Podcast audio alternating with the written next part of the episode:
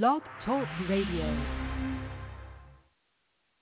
Do you really wanna, do you really wanna taste it?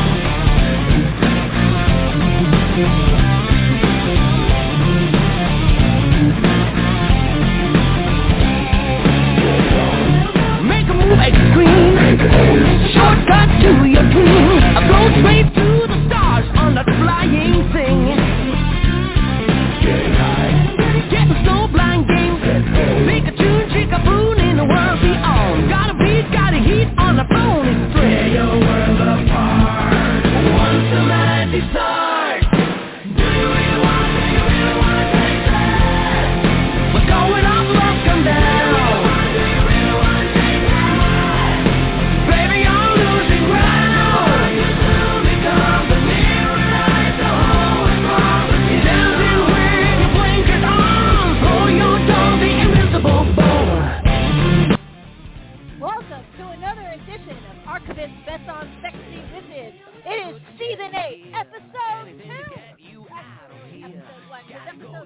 Our pilot's always 8.0, but I digress.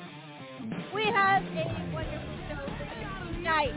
First half hour is going to be a witch's fit, which is one of my favorite things in the world to do. Uh, but then we have a guest tonight. Jeff Stevens, been on the show before. Uh, and uh, he's been on some of my panels. Uh, Dave Dead, and uh, we did a Nightmare Film Fest together, and his film Trip, his independent horror film to be exact, is having a theatrical run as we speak. Congratulations. And we're going to talk to him about what he feels like now that people are actually watching this movie in the theater. um, we're going to have a quick call-in possibly at 10 o'clock. Uh, and then in the second hour, myself and the Dirty Southern Sorcerer are going to talk about uh, wrestling because there's a lot of shit going down on that front. And we have a much to talk about. But first, let me introduce my sexy witches from L.A. Oh no, they're both from L.A. So I might as well bring them on at the same time. Hell yeah. So, bringing the invisible bone from Orange County part of Los Angeles is my, no longer my cousin, but will always be family. Please welcome to the show, Aaron Hogan, oh, the Orange County Warlock. How you doing, sir? Welcome back to Sexy Witches. Thank you, thank you. I'm doing well. How are you doing tonight? Oh, finally, caffeine kicked in, so I'm feeling all right. So let's keep going. Hard to hear I'll you over the music. Yeah, well, you know, I have, there's a reason why I'm blasting Wig Wam again, and I'll talk about it in a minute. Right. But first, let me talk about Miss, my Enchantress of Nevermore.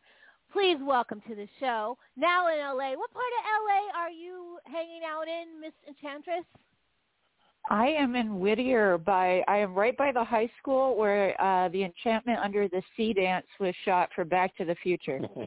Ah, most excellent. So please welcome to the show, newly residing in Los Angeles, Raven Jasper Hawk. How you doing? Welcome back to Sexy Witches. I am doing moderately well. Like Uh, C plus. This is actually a huge improvement. I was gonna say So, since great. you were you were you were idling last time we talked, so it sounds like you're actually in the first gear today, and I'm so glad because Yeah. you know we we need you happy and healthy and a little on the buzz side, and I think all those Right. things are coming. At least most of those things are there. And two out of three ain't Yeah. right? Yeah, it's We're getting there.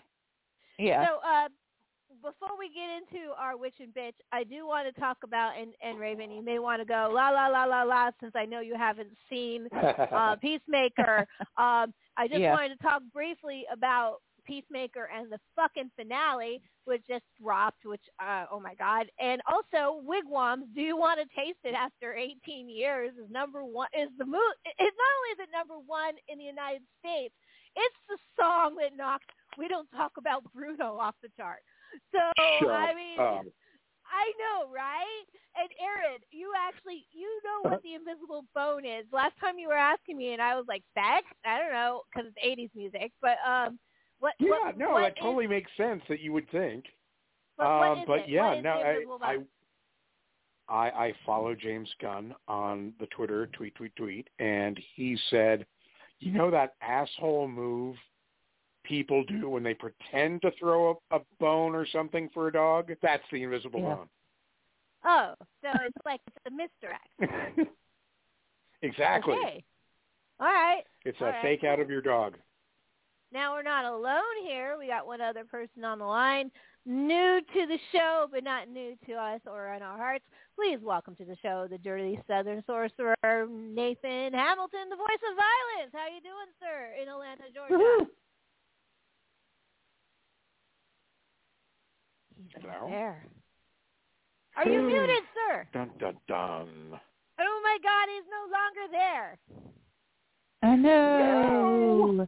Oh, he died. He died. Where is he? Um, No. okay, Am I here now? try- Oh yes. Oh, there he is. Oh, sh- Resurrection. Oh my God. Yes. We almost just canceled everything. Like a voice I from like, the other side. Here comes the dirty southern sorcerer. Well, not only were you are you the dirty southern sorcerer last weekend, you were Reverend Nathan Hamilton, were you not? Absolutely. The, the preacher from the Black Lagoon, the sinister minister, the pastor of disaster. The Reverend Nathan Amazing. Hamilton, as I did perform a uh, wedding for my good buddy and podcast colleague on one of my other shows, uh, Sell Your Soul, Brad Slayton. Awesome. I actually How'd was there in, in attendance. Oh, I, it was very. He, he made everyone cry because he whipped Aw. out Velveteen Rabbit, and everyone goes, Oh man. That is but- that is my that's my secret weapon. I start out with you know that whole passage and the you know what when you know what does it mean to be real and you're real when someone loves you, not just to play with. I, I bust that out at the beginning of the wedding ceremony, and they're Yeah. a dry eye in mm. the house three minutes in. Right. That's smart. That's smart. That's like Myself one of the best books ever. the evil genius was in attendance. It was their first wedding, so they Aw. were really, really excited. Uh, so that was fun. Cute. So thank you for inviting us, and thank you, Brad Slayton and his new wife Lorraine, for letting us attend their wedding. And their and the and the food at the rehearsal dinner was off the chain. Oh my god, it was Dude, uh, were- those- Louisiana. Louisiana food. Oh my god! Like I had a I had a jambalaya, Oh, yeah. and oh, it was just it was like Mardi Gras Oh, early. man. So that was Dude, good. that cornbread. Oh my god. the cornbread was pimento insane. cornbread that was amazing. Uh, it was insane. Like you bit into it, it was just like, that should be illegal. It was that simple. I mean, seriously, it was just um so. But um, but Peacemaker. Let's get back to Peacemaker. So the finale dropped, and I know three out of four of the Sexy Witches. I've watched it. I've watched it twice, actually. Um, without getting into spoilers, because there is one spoiler I don't want to spoil for Raven. Because Raven, we got to find a way to get you to HBO Max because you need to binge that shit. It's really easy I binge. know, They're I all short back. episodes. Mm, But- I gotta look that up and send that to you. I'm I'm so sorry. I, I've dropped the ball on that. Yeah, what's up? Yeah, come on, football people. I just want to say I I don't think I'm going to see a better cameo for the rest of the year. right? Like seriously, like mind blowing, right? And, and funny as funny as fuck, and and the F uh, Yep. fuck in particular. I mean, it's just like I was so pleased with the ending of that show, um, and I can't wait for season two. I mean, that if if if that is the level of TV we're going to see in 2022, I think we're really lucky. I hope that the season hasn't blown its. I mean, the year has blown its wad already because that was just so friggin' good, and uh, I actually found it more satisfying than the Boba Fett. But Boba Fett was also very good, so you know. But um, Mhm. what did, what did you think about it, Mr. Aaron Cogan? Since you had Suicide Squad at number one, like I did on our top ten. Yeah, I I mean, in a lot of ways, it was kind of a continuation of the Suicide Squad, uh, to differentiate from Suicide Squad. Uh, I I thought uh, it really played to the strengths of uh, Cena and uh, Gunn as well. Uh, I, I, is there a better guy using soundtracks in the business now? Maybe Edgar Wright. It, it's like him and Edgar Wright, really. Nathan just said that Um, exact Glad same you thing to me that. yesterday. Mm. Yes, yes, yes, indeed. But um, I, I, I thought just everything worked. Um, I, I had no idea that he had been dating uh, his his lead uh, his female lead, but apparently they're now engaged after a ten year whatever uh, relationship, so that's cool. Uh, I guess we'll see her in season two, uh, but uh, I really enjoyed it. I, I I I don't think I enjoyed it quite as much as you did. I thought even for as as deep as they went with emotions with the character of Peacemaker and all his horrible, horrible backstory and da da da, I still thought uh, the silliness of the humor, which I totally enjoy, uh, kind of made it hard uh, to put together as one piece. I think some of the other works, uh, Falcon and the Winter Soldier, for example, um, WandaVision, were stronger in that regard. But hell yeah, I'm down for season two. Can't come soon enough. Oh, I do think James Gunn relied a little bit too much on cross talking to get his humor off out, and there was a Mm. lot of it, like almost every Yeah. other scene in, in Peacemaker, and that can get a little tedious. So I, I totally validate that. Uh, at the same time, boy, was that fucking funny! Oh my god, there's just, you know, I, I think it, it, it's not the Peacemaker we want, but it's definitely the Peacemaker we deserve. You know what I'm saying? So, and Mr. you know, unlike a lot of comic book movies, James Gunn can stick the fucking landing. Um, yes, yes, he can, and um, and also make us care about characters that like we really wouldn't give a fuck about normally, and I think that's awesome. You know, Yeah, deep well said. diving. You know, so uh, Nathan. So let's see. Give a quick feeling, wrap up feelings about Peacemaker, and then go ahead and talk about Night of Soho because I know you just like uh, talked about it, and c- talk about the soundtracks because clearly Aaron's in your wheelhouse with that. Yeah, I've got Oh yeah. ju- two main thoughts about Peacemaker. Number one, I don't think he could carry a whole series, but I want a vigilante spinoff movie. right on. and do what? Go ahead. Oh, I say Oh. right on. Hell yeah. Yeah. And number two, um, avoiding spoilers. At the end of the season, something happens that changes the status quo of that corner of the DC uh, cinematic world in a significant way, and I'm really interested to see how where they go with that and how that plays into future Suicide Squad and Peacemaker and the you know the things in that whole area. Oh Mhm. yeah, totally. Uh, um, and and it also completely, without getting into it, Amanda Waller is going to be even more front and center for the duration of whatever the James Gunn universe is going to be. So um, Ha- Has there it. ever in the history of movies been a better casting than Viola Davis's Amanda Waller? Uh, it's, Well, she could be a little larger, but yes. Character I can't fault her at all. I mean, just In the comic book, she's a big lady. yes, she is, and in the uh, Justice League cartoon, she was as well. Yes, But- indeed. but no matter what iteration of Amanda Waller, she's no joke. You know, eh, that's one of the No reasons doubt. why I like about Amanda Waller. She's serious and she has no superpowers. Uh, yet she could hold her own against even Superman. You know, it, it, she's a Mhm. badass. So I've always liked that character. Do- so Do we all but I like agree that?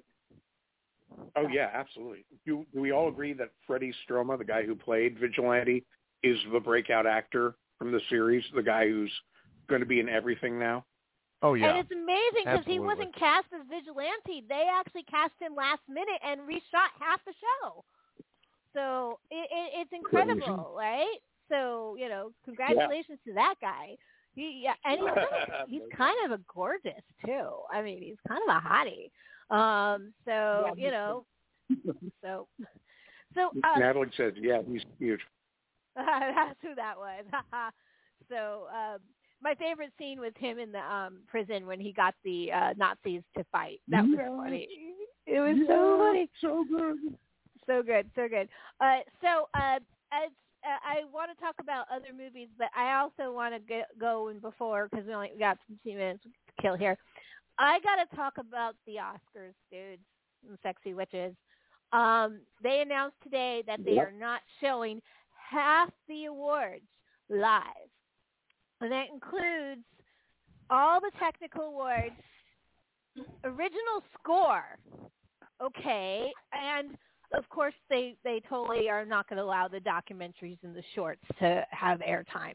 Um, That's bullshit. I mean, they're going to have airtime, but whatever edited seamlessly into the broadcast means, I have no idea. Yeah. Um, you know, but you know, they keep saying it's because no one cares about those awards, and I'm like, that's not true. Those are the People that awards I care about the most. Yes, every person I have ever known cares about those awards, and those awards matter more to the people who win them than Michelle Pfeiffer Yeah. winning Best Actress. She's not going to lose work. They will. Right. know? So you Yeah, know, yeah. Uh, um, I, I, it's, it's, it's. uh, They they don't know their audience, and it's not going to work. And their their their ratings will Thank tank you. even more. So Yeah, fuck I that. agree. Well, Patton Oswalt said it best, I think, when he said, "These people, these men and women doing directing these short films, they're your future best directors. These are the guys you're going to go back to the footage on ten years down the line, whatever."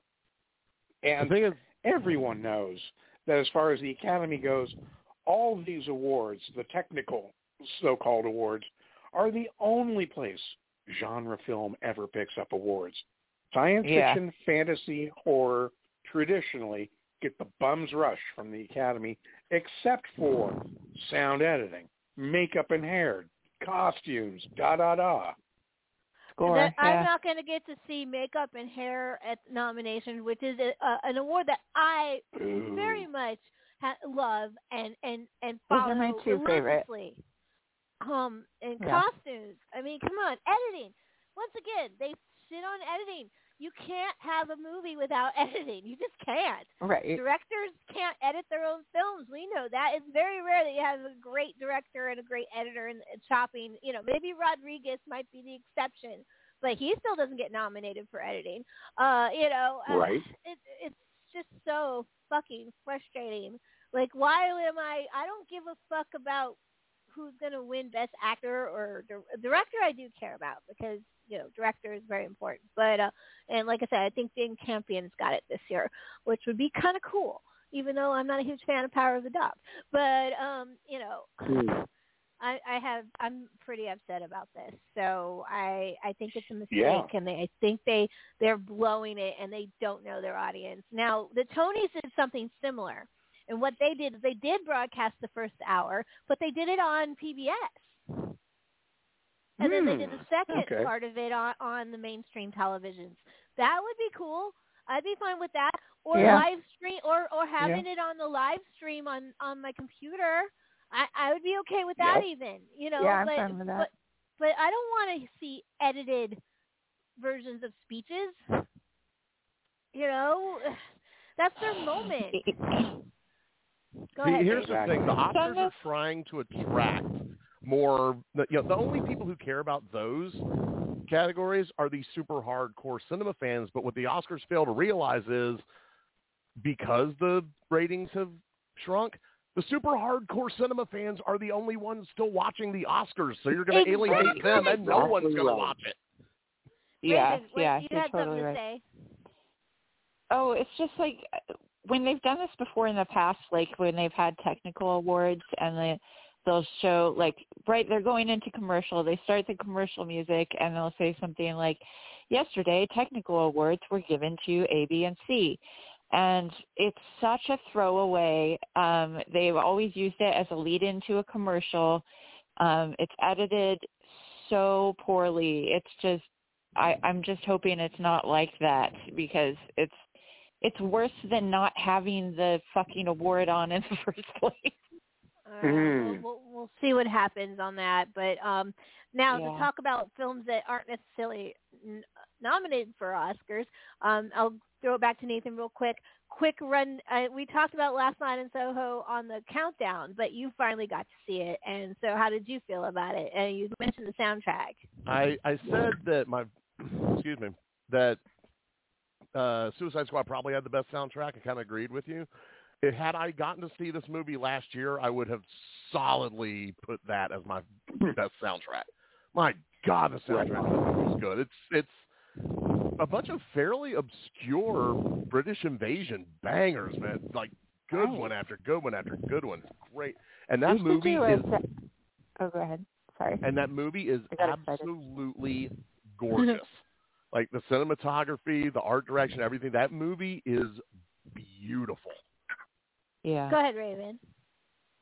I was gonna say we should do a soundtrack round robin episode soon. I don't think we've done one of those. That would be really cool. Ooh, I like Yeah, that. we've I'm down. Um, I I I already know what my number one is, but um, Yeah. I'll hold it. I'll hold it for that. So uh, That's a hell of an idea. like- Yeah. but I would say if we do that, we're gonna ex we're gonna um not count music movie musicals in that. It would be purely soundtrack. Yeah, yeah. Th- and not Not po- fair. not- Yeah, that makes and sense. not scores, soundtracks. So collections of songs. So Yeah. I'm with okay, you. cool. So all right, we'll talk about that on a future broadcast. We have a whole year ahead of us. Uh, I Yeah. saw Ant- I saw Antlers finally, which is the Oh, other film I nice. really want, and it It's is awesome. Yeah, solid it? fucking little Nice. monster movie. Um, Keri Russell is the smartest final girl I've ever seen in a movie. Maybe it's because she's older. She makes smart decisions, like not going in the house when you hear the scary noise. Oh my God, she doesn't go in the house Whoa. woohoo! Like that's just one of many. Um, total badass little Yeah. solid flick. Um, you know, it's not like you know gonna win an Oscar, but it's it's definitely one of the. Uh, I love a good monster movie, and it's Wendigos, and Wendigos are very. Yeah. You don't get those very often unless it's a last Uh-uh. a, a, a Larry Fessenden movie, like a Fessenden movie. Uh, so that was cool. Um, and uh, I know that a lot of people were bitching and uh, witching on um, Texas Chainsaw Massacre's new movie on Netflix. um, and I don't know if we saw it, but I know Nathan watched it. I actually convinced him to watch it. So Hot take. I haven't watched it yet. I It's on my dug list. it. I had a lot of. I loved it. I Nice. really dug it. I I get what everyone's whining about, but they're they're whining about horror, uh, slasher movie tropes. And I don't Oh, understand that in the what are you gonna do? Like it's yes, it is a modern movie, and it's not made like a slasher movie from the '80s, but it's about the best slasher you're going to get now. It has great Yeah. kills in it. The the Sweet. story isn't intricate, but it doesn't need to be. I mean, how many Yeah. horror movies can we think of where annoying assholes go somewhere, walk in like they own the place, and the locals fuck them up? Is the sum total of the story? like all of them. I mean, that's Right? that, that's so many horror movies out there, and I don't understand why Yeah. people are bitching that that's the story. That's how it goes, man. That's yeah. That's that's the rules. These characters are so annoying. I wanted them all to die. Yes. That's That's the Yeah. Congratulations. And they will. Welcome to the genre. Jeez. The, the, I will say the first person that here. Okay, spoiler alert: Leatherface kills some people in this movie. oh Um, no, what?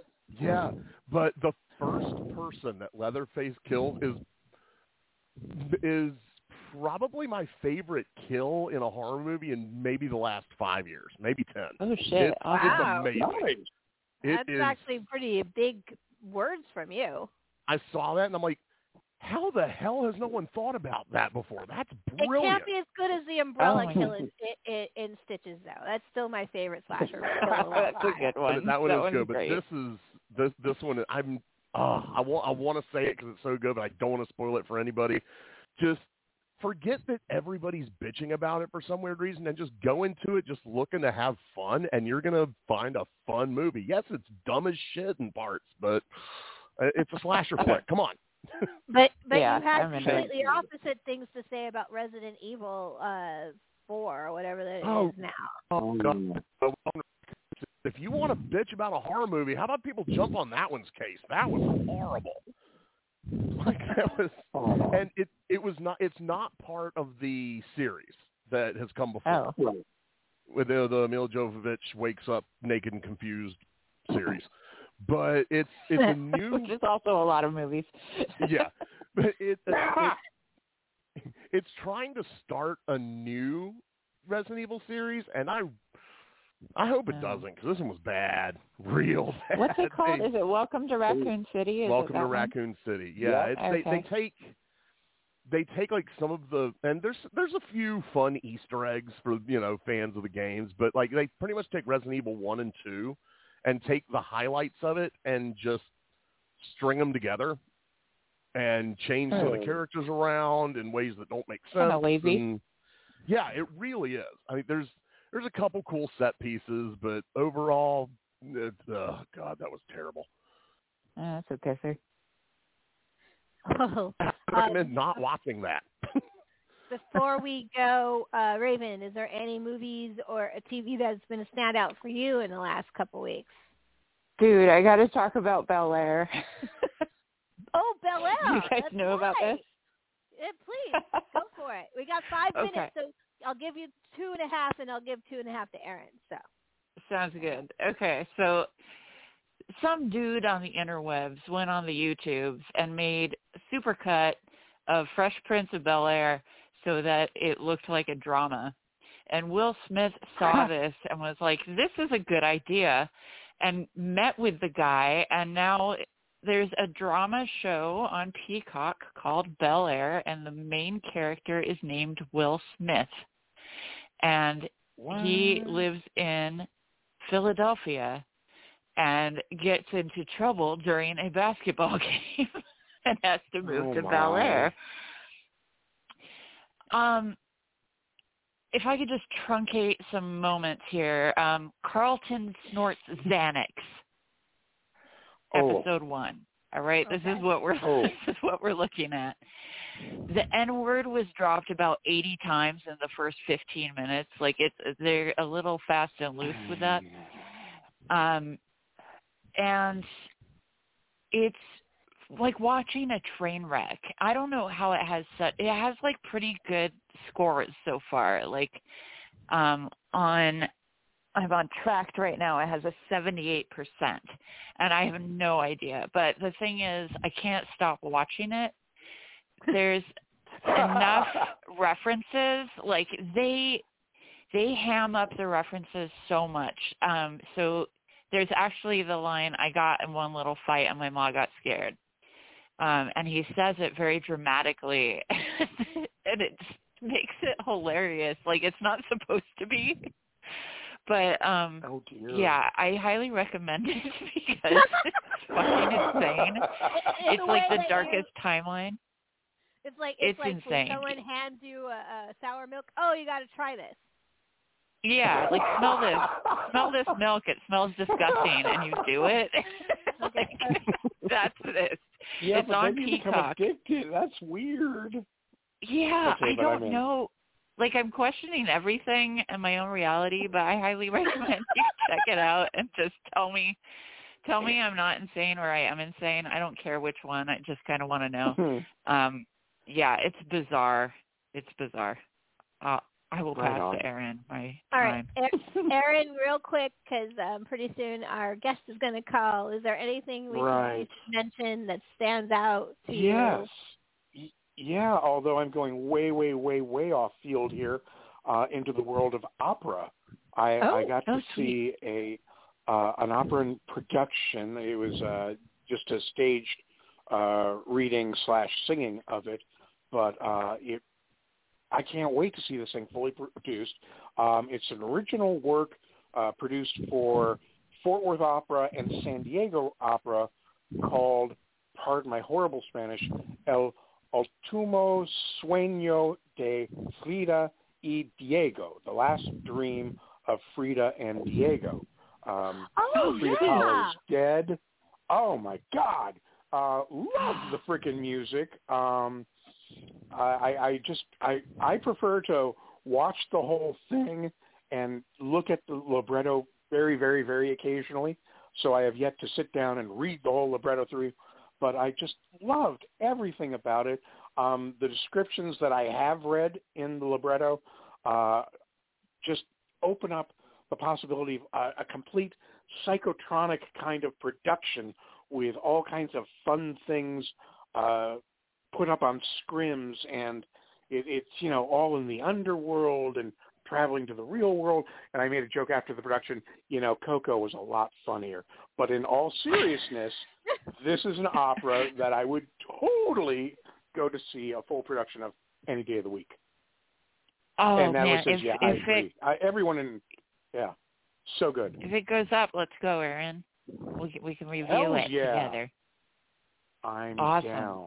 It sounds Yeah, that sounds fantastic. I, I remember seeing something about that, and now I, I'm actually really glad you mentioned it. So uh, almost forgot. Um, I'll see. Yeah. Well, um, our guest has not called in yet. Let me see if he's around. Um, do, is there anything I've left off that I wanted to talk about? Uh, no, other than Joe Bob is killing it again. Um, I I love that he paired uh, Black Roses with what was the other movie? Oh my God, I'm blanking it. Frankenhooker. Um, Frankenhooker. Oh, I Oh, love yeah. Frankenhooker. I was here Right. for Halloween once. That that was just like I didn't know those movies would pair that well together, but they were the perfect movies to oh, pair that's that. and that perfect. So Yeah. funny. They're both Um, so good. They're both so 80s. Yeah, and and, he had Frank Henenlotter. Oh, he's on. Um, and uh, we had Frank Henenlotter on on the show. So and he was looking good. Like he was looking kind of That's ill awesome. last time I saw him, and and he looks way healthy. He can't remember anything, but you know I'm sure there's reasons Yeah. for that. Uh, so Yeah. uh, speaking of low budget independent horror, let me bring on my guest. Um, he um, yeah, he's like, I stand by, I'm going on, bringing you on. Um, stand by, sir, I'm bringing you on. So, uh, yeah, so uh, you know, independent horror has to have a root somewhere, and my boy here, um, he's been on the show before, and he was on my pa- well, the last panel I did at a horror convention, which happened to be Days of the Dead Atlanta, and it was you know make your first horror film, and he was in the process of making his first horror film, and now he has made his first horror film, and it won uh, best uh, local uh, the locals award for Ohio, so best directors from Ohio, and now he's actually premiering it in theaters across the nation, Yay. So, or at least in the Midwest. Or look for it for you near you. It's called Terror Trips. Please welcome to the show. Welcome back to the show, actually, Mr. Jeff Mhm. Seemann. Welcome, sir. You're, you're back on with the Sexy Witches. How are you doing? I'm doing great. Thank you very much for having me again. Oh, I'm so Hi. glad. Uh, we we talked um, we talked after Nightmares Film Festival because you had your show and we both won awards at the festival and watched the sh- watched both of our movies together. That was awesome.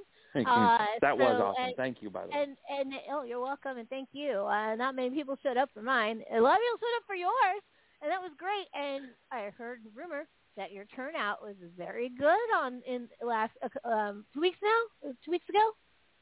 Uh, two weeks ago tomorrow, yeah, we had our local premiere because the movie was filmed in Cincinnati and Southern Indiana. So long time now, people have been asking, when can I see it? When can I see it? So we Hmm. uh, got a local theater to host us, and uh, just under 200 people. Well, that's still awesome. That's Yeah, amazingly and- awesome. and- Ooh. And, And they how did it- paid, so Oh wow! Even better. Yeah, I was gonna say money talks. Man. So and, Right. and um, the audience that we saw it with, everything that you wanted to hit did. How did this audience receive your movie? Exactly the same. Uh, gasps at the right moments. Uh, a couple of laughs where, hey, that wasn't supposed to be funny, but I, you know, if they're reacting to the movie, as long as they're not throwing shit at the screen, I don't care. Well, you know, as they say in professional wrestling, it doesn't matter if it's good or bad. Heat is heat. So you know, Right. uh, Right. So it- that's awesome. Um, and you also announced, since I talked to you last, even though I knew it was in the works, but now it's official, you have a distribution deal. We do. Um, Mutiny Pictures is distributing the movie. They're going to start with a small theater run, uh, college towns, art house cinemas, one night events, just dot them around the country. And real quick after that, we're going to go to streaming, but I cannot divulge the streaming services. I'm not allowed Oh. to yet. Okay, well, you definitely have to keep us up on that because I have a feeling that how most people are going to find your film is through a streaming service. Uh, so, and and I'm very pleased to know that a couple of my friends are getting their films on streaming platforms. Um, my my boy Jeremy Kipp just got his film Slapface on Shudder, so congratulations to him. Nice. Uh, you know, Oh, yeah, I saw that so- on some list. yeah, so I, I actually want to talk about having him on, but that's another story because right now we're going to talk about Jeff because Jeff, Jeff, you've been actually in a little bit of a hot streak yourself. I know you can't talk about everything, but please talk about your adventure since we saw you last. Or talk to you Well, about? well, first of all, um, I just watched Slapface yesterday. Tell your friend it was Oh. great. Oh, I will. Right I will. on. Thank you. Yeah, as soon as you said that, I thought, didn't I just watch that? It might have been today. It's been a long day, you know. Um, but thank you very much. Uh, uh, what have I been up to? I can I can talk about some of this now. It's been announced. Uh, horror fans out there will remember 1984 movie called The Mutilator, um, also known as Fall Break because they didn't want to change the title, I believe. Um, uh, I mean, the uh, Bud Cooper didn't want to change the the title card, but the uh, distribution company, I believe, wanted to change it to The Mutilator. Anyway, we're making Huh. the sequel.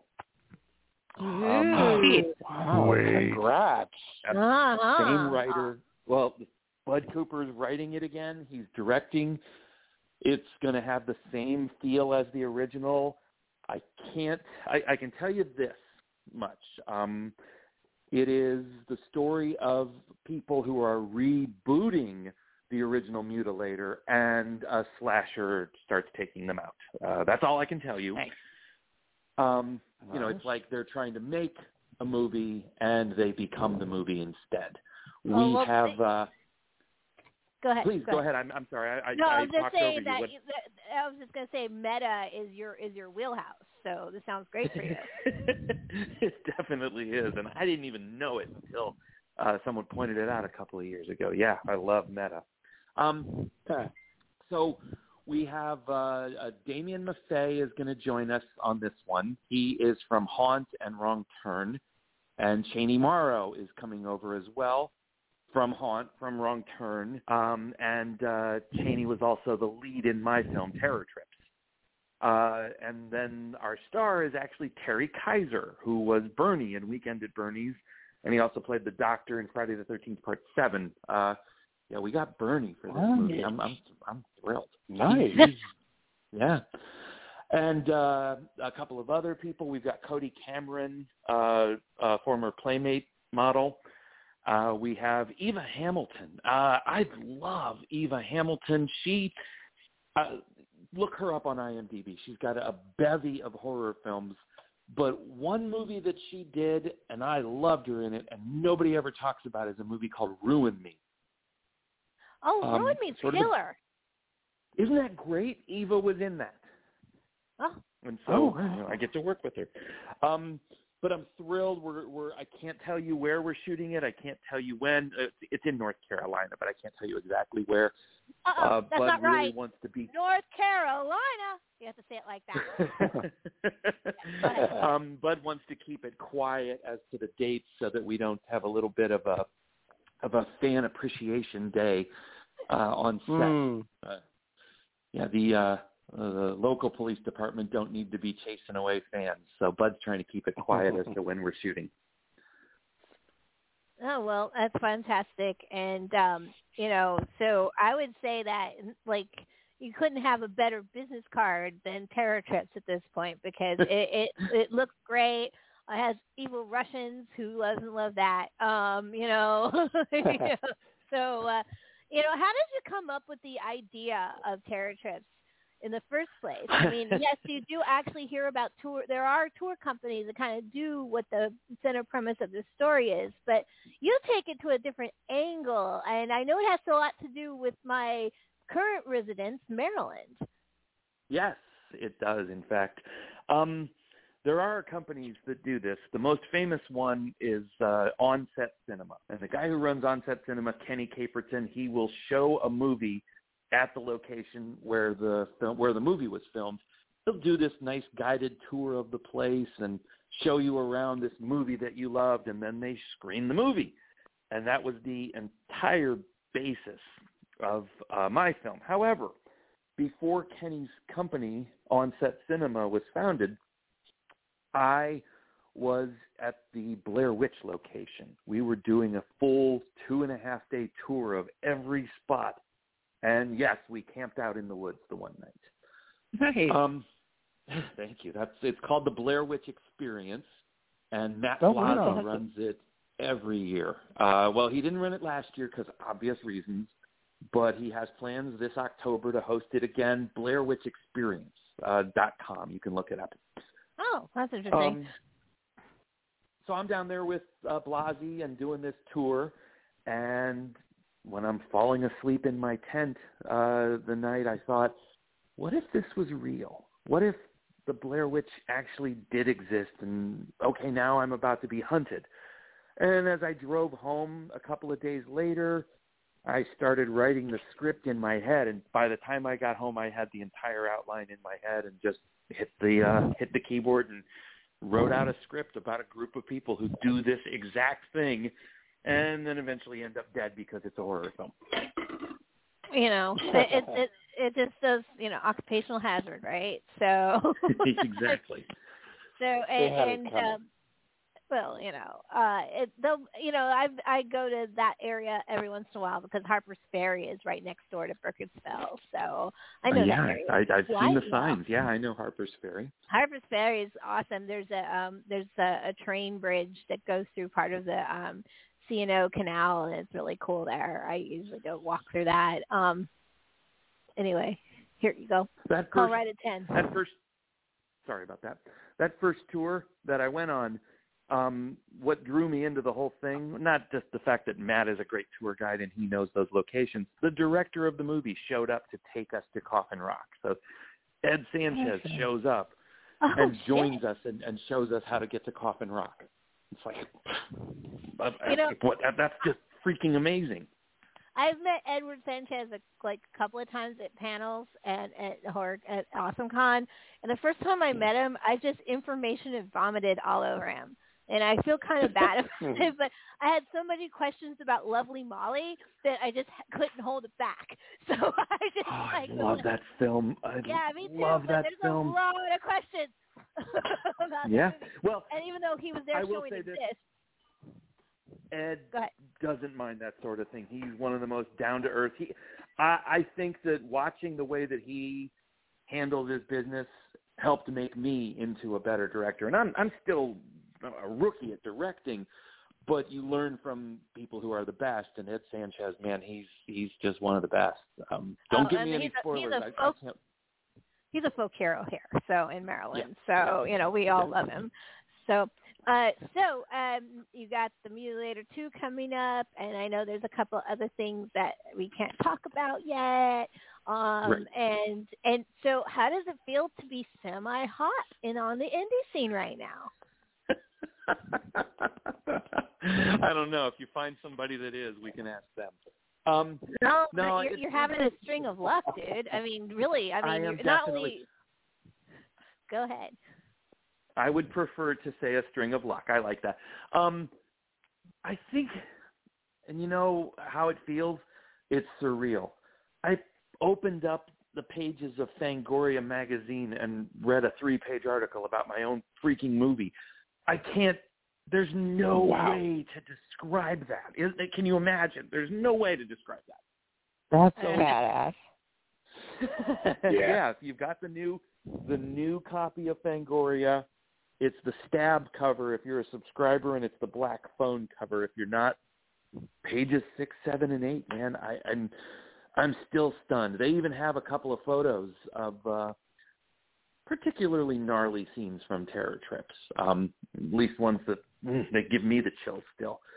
Um, but between Fangoria finally getting a release, selling the movie, and then immediately being hired to produce a sequel of a legendary film. I I'm waiting for someone to kick me or pinch me because I got to be asleep. This can't be true. It, you've come a long way true. from your poster at my panel.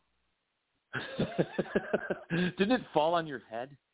No, but you mansplained me. I, I've been teasing you about that ever since. Oh my God, that's right. Yeah. Thanks for reminding me of my of my misery, of, of my okay. curse.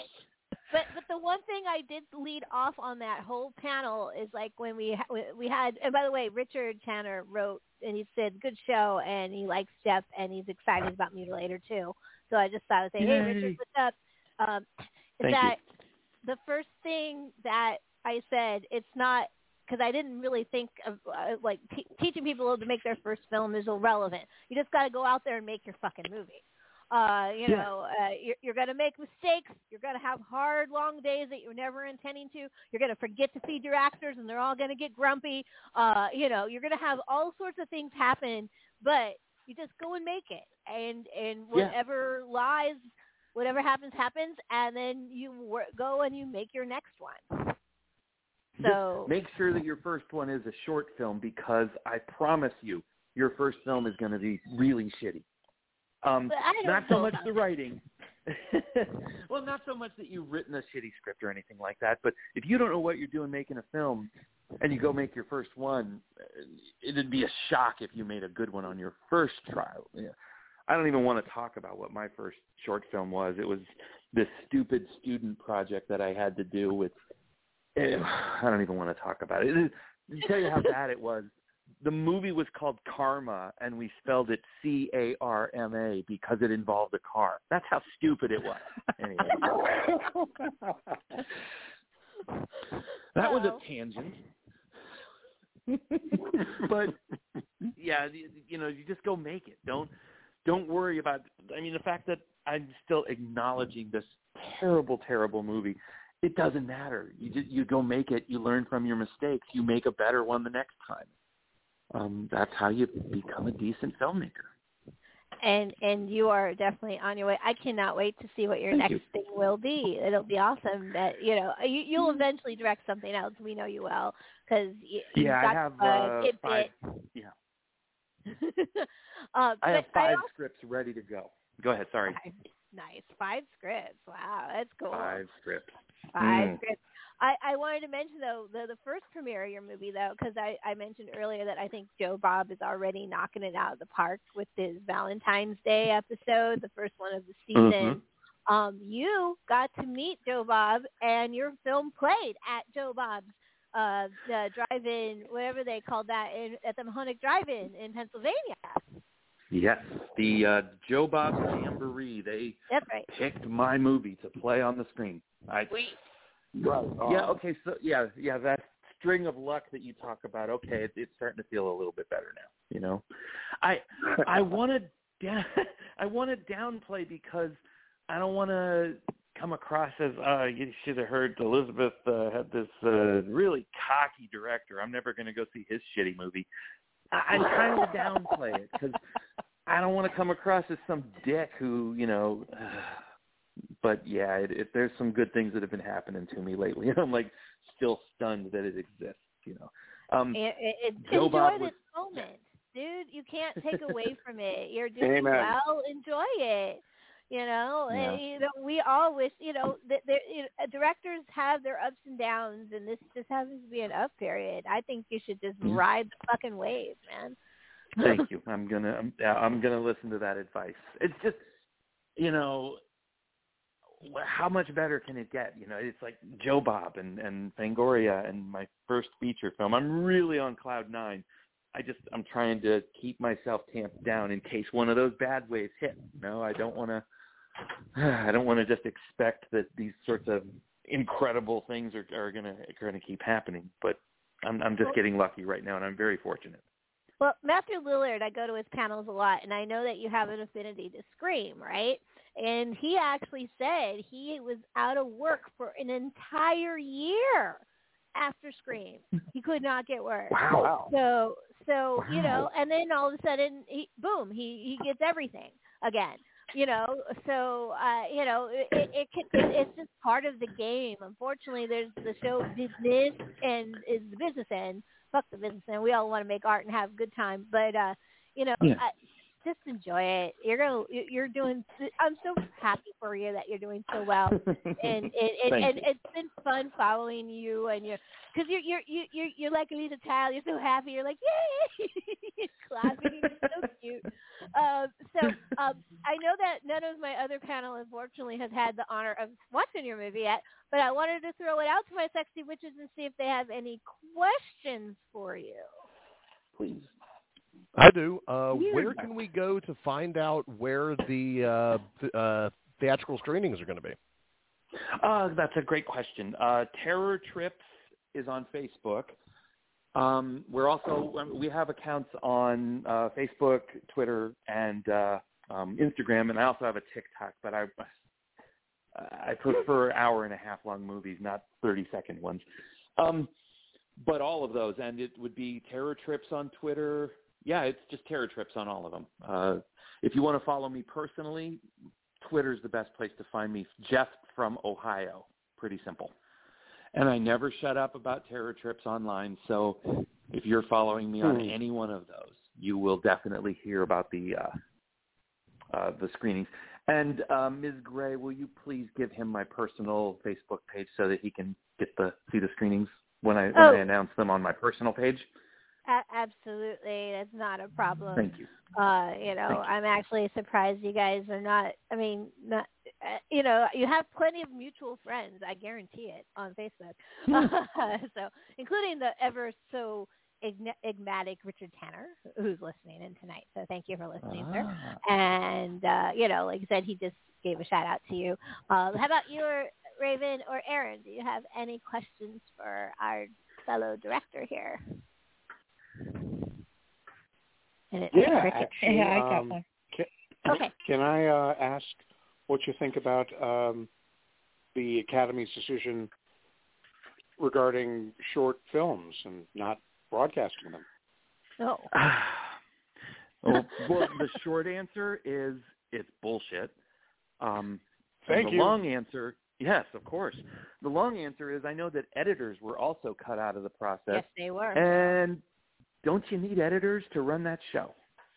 Because Yep. all those Boy, little howdy. clips that get, yeah, all those little clips that hey, so and so is being nominated for best actor, and they show clips from the movie. An editor did that, like on the show. We know that editors do every single frame of every movie, but you can't do that show without editors. Tell me the makeup artists aren't insulted by this, and they're going to have to work backstage working on the makeup of Yeah. of, of the hosts. Uh, Right. Complete Yeah. bullshit. It, it's a slap in their face, and it's to their face. And that's Well that's said. how I feel about it. I have we, a we- bit we of a all feel like that. I mean, I'm never going to know anybody that's going to win a Best Actor award. I may know a director someday, but I'll Mm. never know an, an actor on that level. But I've known people that have been nominated for animated supervisor. I've known people that have been ma- nominated for makeup, and I'm sure someday we're going to see Sarah Trost's name on a costume design nomination. I'm positive on that someday. Uh, you know, and these Mm. are the people that that deserve our love and deserve that few moments of of of notice so other people can so they can give them more work and maybe inspire others to join that field of of film and it really upsets me actually Me too. so Me too. so Raven you have a question Yeah, Jeff, I'm on your IMDb, and there's a trivia thing here that I need to ask you about. Are you aware of this? Did you put this trivia in? It's true too. it's true Wow. Here's what it says. Panel. On his birthday in 2014, Bruce Springsteen invited him on stage to sing the third verse of Growing Up. What's going on? Are you BFFs with Bruce? Damn. I mean, I, the, the the the story that I like to tell is, yeah, I used to be in the E Street Band, but the reality of it is, Nice. the Bruce does two or three sign requests a night. He'll look out into the crowd for songs to play, and you hold up your sign, and if he chooses it, they play the song, and that's it. My sign said "Growing Up" for my birthday, and he chose the sign, started playing it, and then for the third verse, he looks up at us and says, "Birthday boy, come on down." I went on stage. Yeah. Damn. Yeah, the, the reality of it is, is yeah, lucky, luckiest son of a bitch in the world that night. That's for sure. you got the posing with the boss so There's video of it. so Look, neat. look up uh, Bruce Springsteen growing up Cincinnati, and you'll see. On it. I'm on it. oh, geez. And by the way, I stage dove at the end of the song. Yeah, Perfect. that's true. It's, I do. I, I, I kind of regret that because I'm a big dude, but uh, yeah, it was fun. Yeah, I think it was the right move. It's the right exit. Bruce was kind of stunned by it. You'll see. Human torpedo. So um, anyway. Spoilers. Back to our spoiler alert for Peacemaker. Did you watch Peacemaker by any chance, Jeff? No, I haven't seen a, a frame of it yet. I uh, the time that I have is ridiculously small. Yes, I know, but you are a writer, and this is a writer's show, so I think you should Yeah. definitely watch it uh, when you can fit it into your ever so busy schedule. About a week before we go to set for the Mutilator 2, I'm giving myself ti mandatory time off so that I can just breathe and watch whatever I want. That's on my list. That and Yellow Jackets are on my list. Excellent. Yeah, I want to watch that too. So, and on the film front, is there anybody that you're currently watching, other than you saw Slap's face, which is awesome, um, that you would like to recommend to the this uh, audience of sexy witches?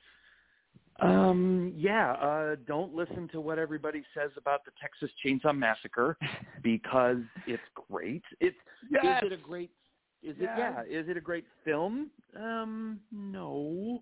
But the deaths are phenomenal and the, just because the storyline has no likable characters doesn't mean it's a bad movie.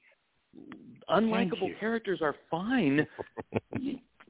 you, know, a movie like mine, I can't get away with unlikable characters through and through because who the hell's going to watch my movie if they can't like a character? But it's the Texas fucking Chainsaw Massacre. They're going to watch. uh, They're going to watch it anyway. Make them unlikable. Make it fun that they get killed because this person sucks and they deserve to die. That, that's how I feel about it. Uh, it's Boy, funny because we just said that tonight. very thing on uh, just right before you Yeah? called in. Nathan was like, "Yeah," and you know he he's a, he saw his family according to him. So you know, Mm-hmm. so I spent you over a decade. I spent over a decade as Netherworld's resident chainsaw wielding maniac. So yeah, the Saw is family. so right. Yeah, and and and I liked the movie. I it was what I wanted it to be. I wanted to see some really cool death, and I did, man. That I don't want. I won't spoil it for your listeners, but you've seen it. You know that closing that closing death. That's the best death I've ever seen as far as special effects goes. They, Really, Wow. the closing? Wow. The the the See, closing one where you know what I mean. Uh, you know, I mean it's a Mhm. chainsaw, right? Yeah. Yeah. That that's See, my they never my took the favorite one was off of her. my favorite one didn't even involve a chainsaw. It was it was the first Oh, was it one. the- the first bone in the person, neck? the the first person Leatherface kills. Don't say what it was. Yep. But the Yeah. first person Leatherface kills is my favorite kill in that movie and in mm-hmm. any movie for a while.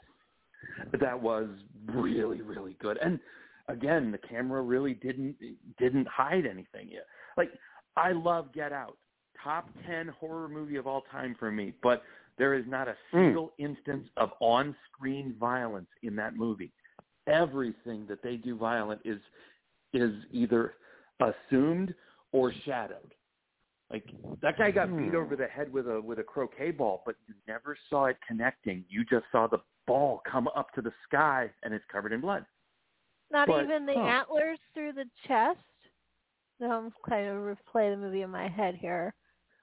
I, Is he they, fight- they never showed the on-screen violence. You saw the after effects. Wow. True. I need to because rewatch they that. Did- uh, you know, they did the old school shadow in the corner thing, right? So, Mhm. yeah. uh, uh, And even in, even in uh, in Get Out, when they're operating on the guy, you never see scalpel go into blood. It's sort of like this little uh, uh, uh, layer of protection around you. Just you can see blood, but you don't see the scalpel go into skin. That, Jordan Peele is brilliant, but that was great. You know, he he he did exactly what I believe Psycho did. Tons of Yeah. Scary moments, no real violence on screen. I, I also want to say Hmm. we're talking about Get Out. Um, the new trailer for Nope, his alien invasion movie, looks fantastic. Yeah. Oh my God, So- yes, I can't wait. It Does look like one. fun. Yeah. Yeah. Um, I mean, I, I also have to say, and I'm begrudgingly saying this because I went to go see Jackass um, with Nathan and my daughter. Yes, Huh. I took the evil genius to see Jackass. Don't go there. uh, but I'm a great mom.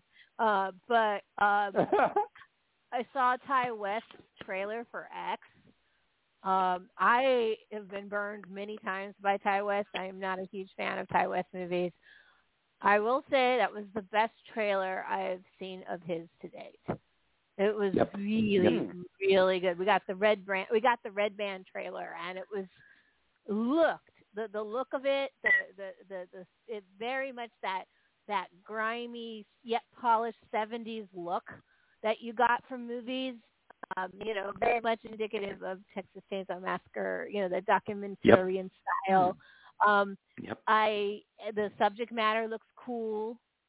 Um, I, I might begrudgingly end up going to see it.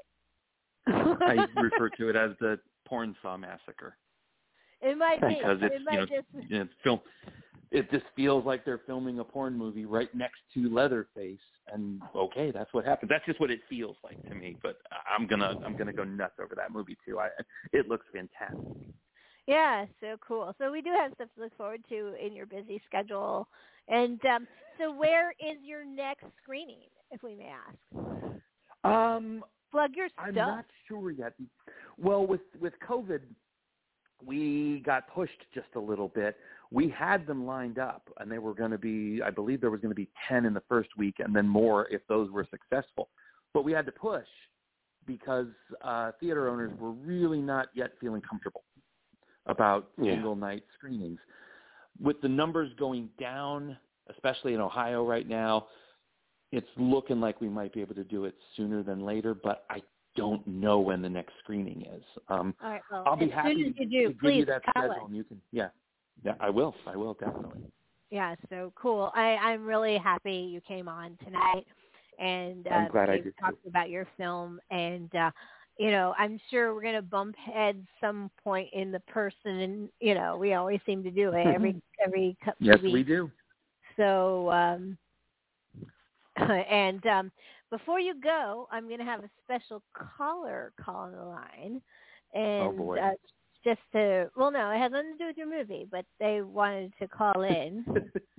okay, No, no, no, please no. go ahead. That one, that one. Hold on. This And is then- your life. oh, hold on. Uh, anyway, plug your stuff some more. Hold on. Still there. Fear out. Dead Okay. air. Dead air. Oh no. The world's coming to an end. Dead air. Dead air. I actually have phobias of dead air. I dream of dead air in my sleep. It's Mm. terrible. Um. All right. Come on. But anyway, we got some big news on the Sexy Witch's End. So we're making a major announcement. All right, there you go. Let's go to the other room so we don't echo. All right. So Jeff, thank you for coming on the show. I really, really you. appreciate you being on the show. And please come on again. And you know, you can always when you know shows coming up and you have plug your always come on and plug your stuff, even if it's just for a I few will. minutes. Yay. We appreciate I will. it. You. So, um, all right. So, 301 area code. Welcome. You're on with the Sexy Witches. Hello. Hello? Hello. Um, hello. Who is this?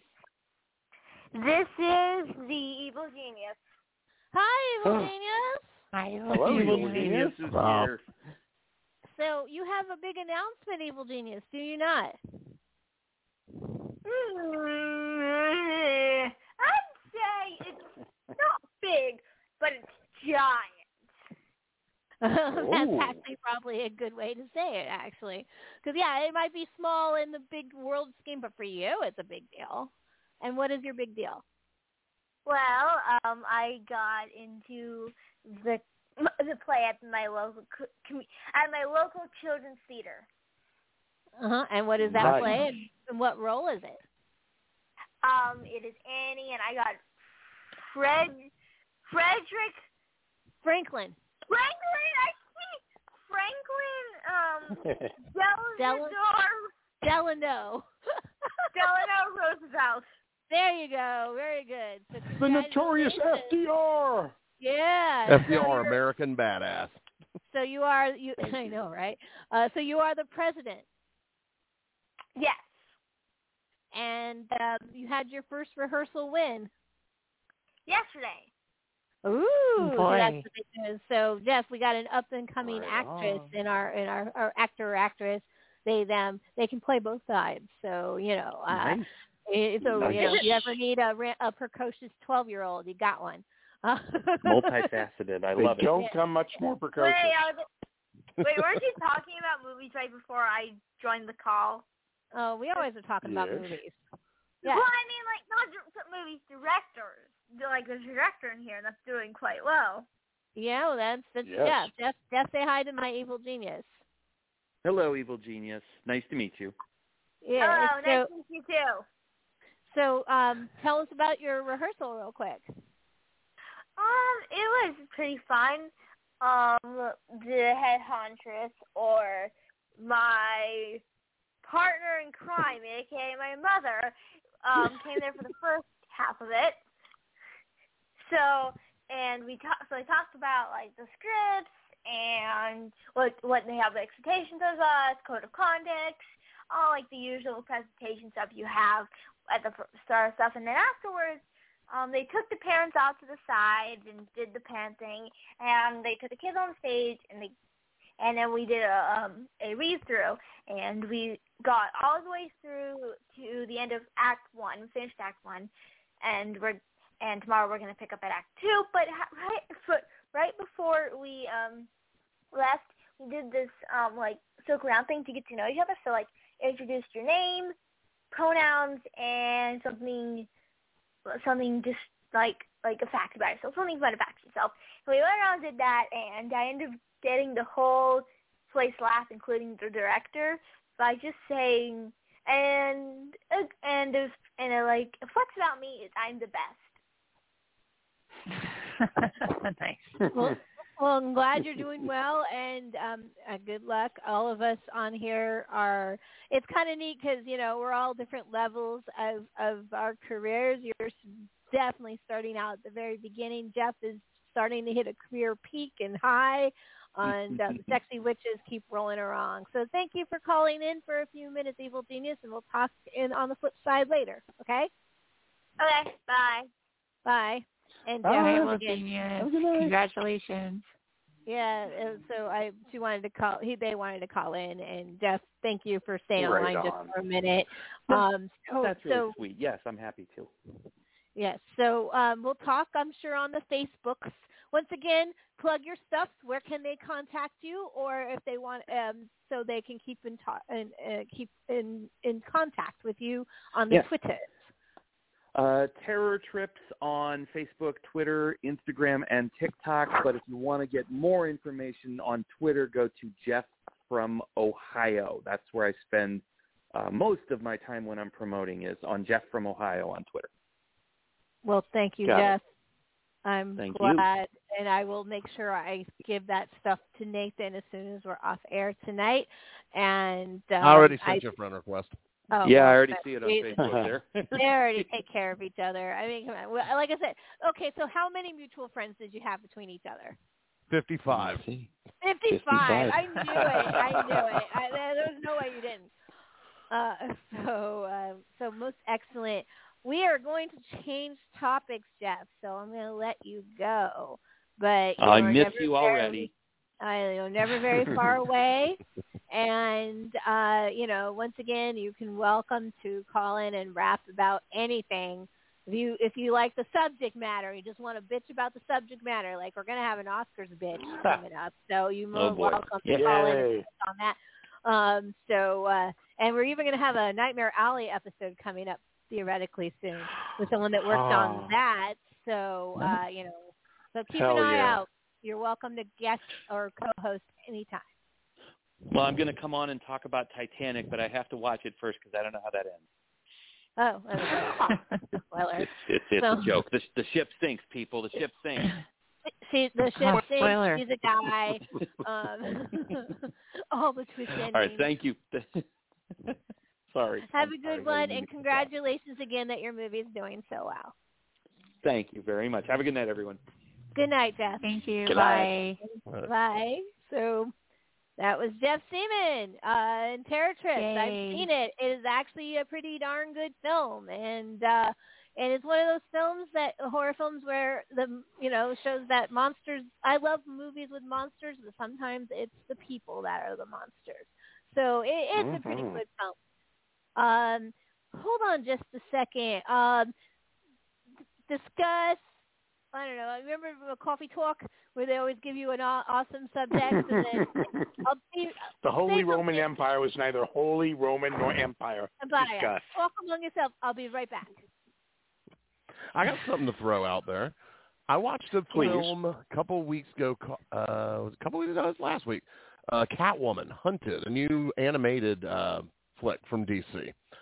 Um, Oh.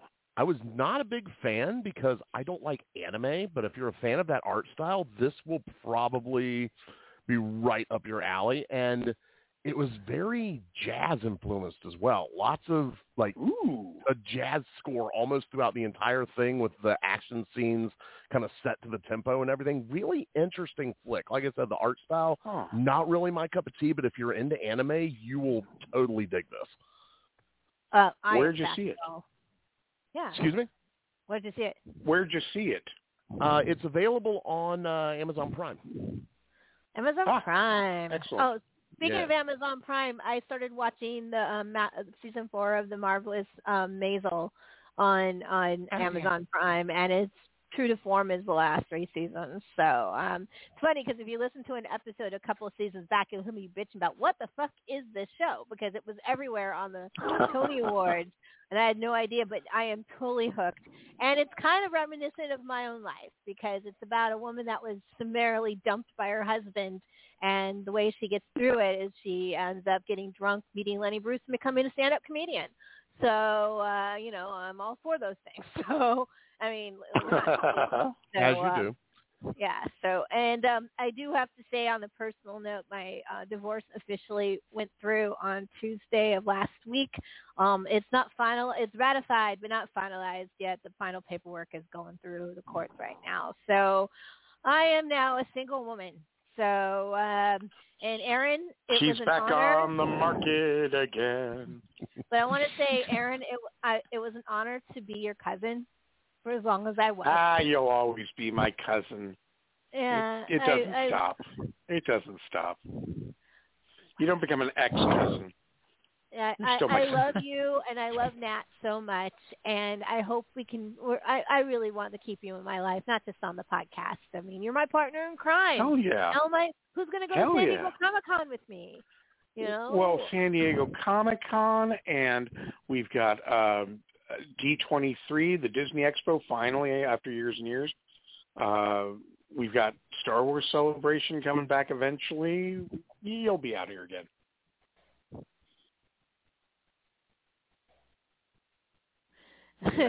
My, the evil genius is making me tea right now, so that's very nice. So. Ooh, lovely. So, what uh, kind of tea are you doing? well rested tea, which is Trader Joe's version of Sleepy Ah. Time, to be exact. Uh, so We have been doing the Mandalorian black tea, and you know, obviously, I got it just for the label. Although it is from Republic of Tea, and they do good teas, but we're really liking it. We we ordered it a second time, oh, even nice. before I I ordered the uh, Luke Skywalker or the Grogu or the Fennec Shand labels. That's so funny. And speaking of Grogu, and this will segment into our professional wrestling. You know, I one thing I've learned about hanging out with professional wrestlers. Yeah, a lot of them are horror geeks. Not surprising there, but they're just nerds in general out there. Mhm. Like, so there was Yep. this one fan recently where he was wearing a shirt that looked like he had Grogu in a baby Bjorn. Uh, it was it, it was pretty funny. So I, I just like you know they, you know they're just it's it's been an interesting uh experience like hanging out with wrestlers and wrestling fans. So um so Aaron and Miss Enchantress Raven, um we are going to jump into a wrestling segment for the next uh back half of the show. You're welcome to stay on if Do you it. want. Um, if if not, you're also welcome to clock out. So uh, it's your choice, one way or another. Thank you. I'm going to cl- clock out and spend time with Nat, who sends big love, and uh, we'll catch you on the next one. Thanks, thanks for having me on again. Enjoyed it. Always, and um, I'm not sure when the next show is going to be. Um, it's probably going to be the 16th, um, and then we're going to have Hmm. one on the 30th, which would be right after the Oscars. So Hmm, um, I've got- we got to do an Oscars. Um, so Raven, um, same question, and um, if you can go on that fact-finding mission for the Nightmare Alley thing, um, Yeah. those are the dates that um, you can offer them. Okay. Either yeah, one of them. Um, no problem. I'll send that out. Uh, my stepmom bought me Depression Taco Bell, um, so I think I'm gonna go eat that. But I think I'll I'll listen. I'll listen to you guys, but I won't be on the line. Okay, so much love to my sexy witches, and we'll see you in a couple weeks, or talk to you in a couple weeks. I keep saying Awesome. see. Have a fun show. Absolutely. Take it easy, Good, y'all. good night. Okay, bye, guys. Bye. God luck and good speed. eh, So those are my my peeps. They're awesome, but now we're down to two. It's my and then dirty there were southern two. sorcerer, and we actually have much to discuss because the the wrestling world is starting to blow up. I mean, even tonight's AEW episode had a lot going down. Um, uh, first of all, the Forbidden Door has been completely smashed open, and everyone is on everybody's promotions now. I've, I just watched um, the Prestige, which is a, the the the big pro, um, promotion in the Pacific Northwest in Portland, and they had their first show in two years last week. Uh, one of our friends on the show, Eric Martin, um, he doesn't like to call in very much, but um, he was there. He got to meet Danhausen, um, who was the general manager at that show, um, which is like I Hmm. didn't, you know, how how you can you be a guest general manager? But I guess it's possible, right? Um, so They- he was he- there. they had to throw massive bags of monies at him for that. Oh, I'm sure. I'm sure. Um, you know, and uh, the booking was pretty good because once again, you had Malachi Black and what's the guy's name that um was headliner? Richards. Davey Richards, and I will say that was one of the best matches I've seen Malachi in.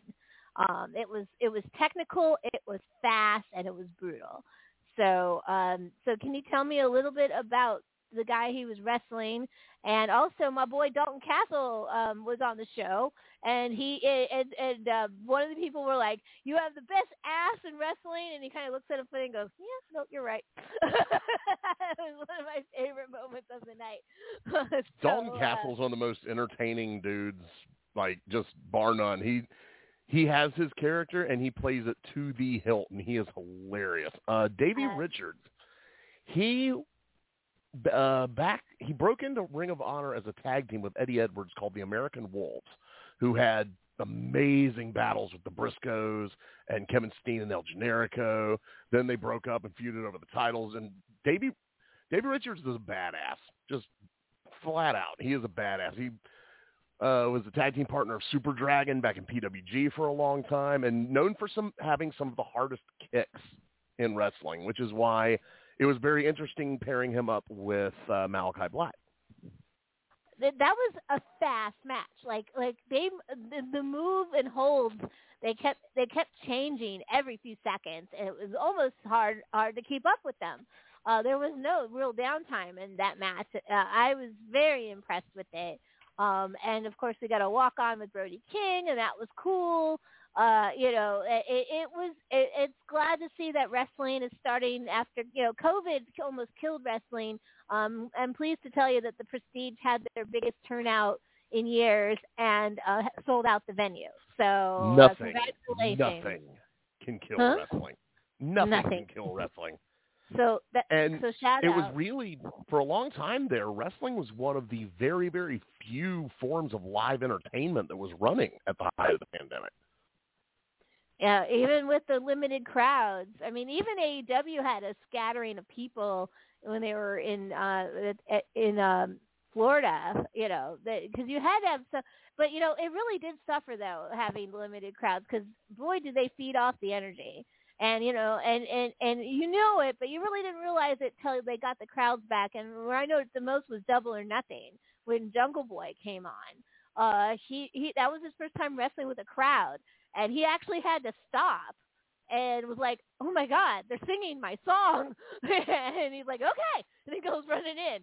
Uh, you know, but it was, you know, it, it took him back. Like he had never actually experienced that on that level since before COVID, and it's like so cool because I know he did some smaller venues, but nothing like that.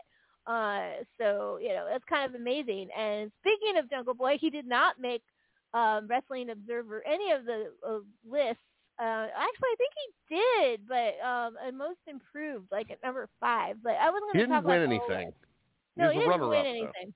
But he, he's up for. But he's uh, currently the uh, tag team champion with uh, Luchasaurus, Jurassic Express. So you know, took it away from the Luchas, but Rey Fenix, well, who is a winner, by the way, we'll talk about that in a minute. Um, he is still down for the count. We have not seen him come back. So uh, please get better. But we did see the rise of Penta's uh, dark character. Uh, what was it? Penta Otoro or Oscuro. Oscuro, that's right.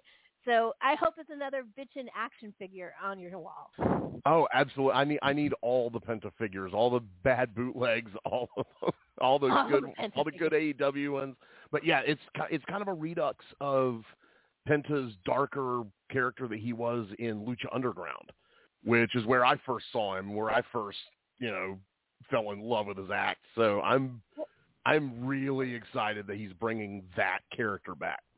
He, so that was really weird because I watched some of him in Lucha Underground, and he used to go and break people's arms at the end of his matches as a honor to his uh his his mar- for his teacher. And then the Mhm. big plot twist is that he wrestles someone, loses, and he breaks his own arm. It turns out it, it's his teacher. it's like, oh, but you know, uh, I forget. That match was also the first match ever on regular cable television to use light tubes. Oh, really? I didn't hmm. Penta Penta was the first person on TV to hit someone with a light tube. Nice. So, uh, so uh, we David Meltzer runs is I don't know for some reason the leading voice of critics for wrestling, and he is the he laughs. We we won't go there. We'll we'll be respectful here. Um, but he has the Wrestling Observer newsletter, and then they have a winners. Li- uh, they vote for a winners list. Very you know very much like Fangoria is has open votes for Chainsaws for best horror film, best feature, first feature is The Stylist. Vote for that, please. Um, but um, they came out with their list of uh, their list over the weekend, and I thought we'd go over it real quick. Um, they, um, we're not going to go to all the runners up, but except for I am going to talk about the runners up for Wrestler of the Year. Um, so uh, number one, not surprising, and he was also um, on many lists actually, is Kenny Omega is number one on everybody's list. Like, when is he not number one? He hasn't been not number one in years. Well, you knew he was going to be number one on Meltzer's list because Meltzer has the biggest hard on for Kenny Omega like ever. But you can't argue like, especially earlier in the year when he was doing the belt collector thing and was having incredible matches and like five different promotions at the same time. Like, you really can't argue that. you know, yeah, you could if you want to, but there, you know, maybe only a couple of dudes. But I, I can't find any kind of grudge with naming Kenny Omega Wrestler of the Year. No, and he was also number one on what's I always mess it up. The the PW was the list? PWI. PWI list. He Wrestling was number- Illustrated. Yeah, Pro Wrestling Illustrated. So he was number one on that list as well. And I'll tell you, I, I, I never quite understood the Kenny Omega thing until I saw him live in Philadelphia last year. And then everything changed. I was like, he is so amazing. His charisma just he's a shining beacon in the on, on the on, in the ring. And he's also extremely subtly responsive to his audience and you can't read that on the camera at all. Um, so, uh, but he is totally engaged with the audience as he's doing these amazing moves. So, I, I, I, you can't really say that Kenny Omega doesn't deserve to be on the top ten list. So, oh, no, I mean, absolutely not. now number two is kind of an interesting. Uh, um, Roman Reigns, and that's WWE, correct? He he's number Yes. two. And then uh, Shingo Takagi of New Japan Pro Wrestling uh, is number three. That's my boy Uh, right there. Yeah, I even knew what promotions they're from. I'm learning. Um, Bryan Danielson's number four, obviously AEW. I always mess up this guy's name, Utami Hashi, uh, Hashishita, also of New Japan, is number five. I, I, I, I can get those Japanese names sometimes. Uh, CM Punk is number six.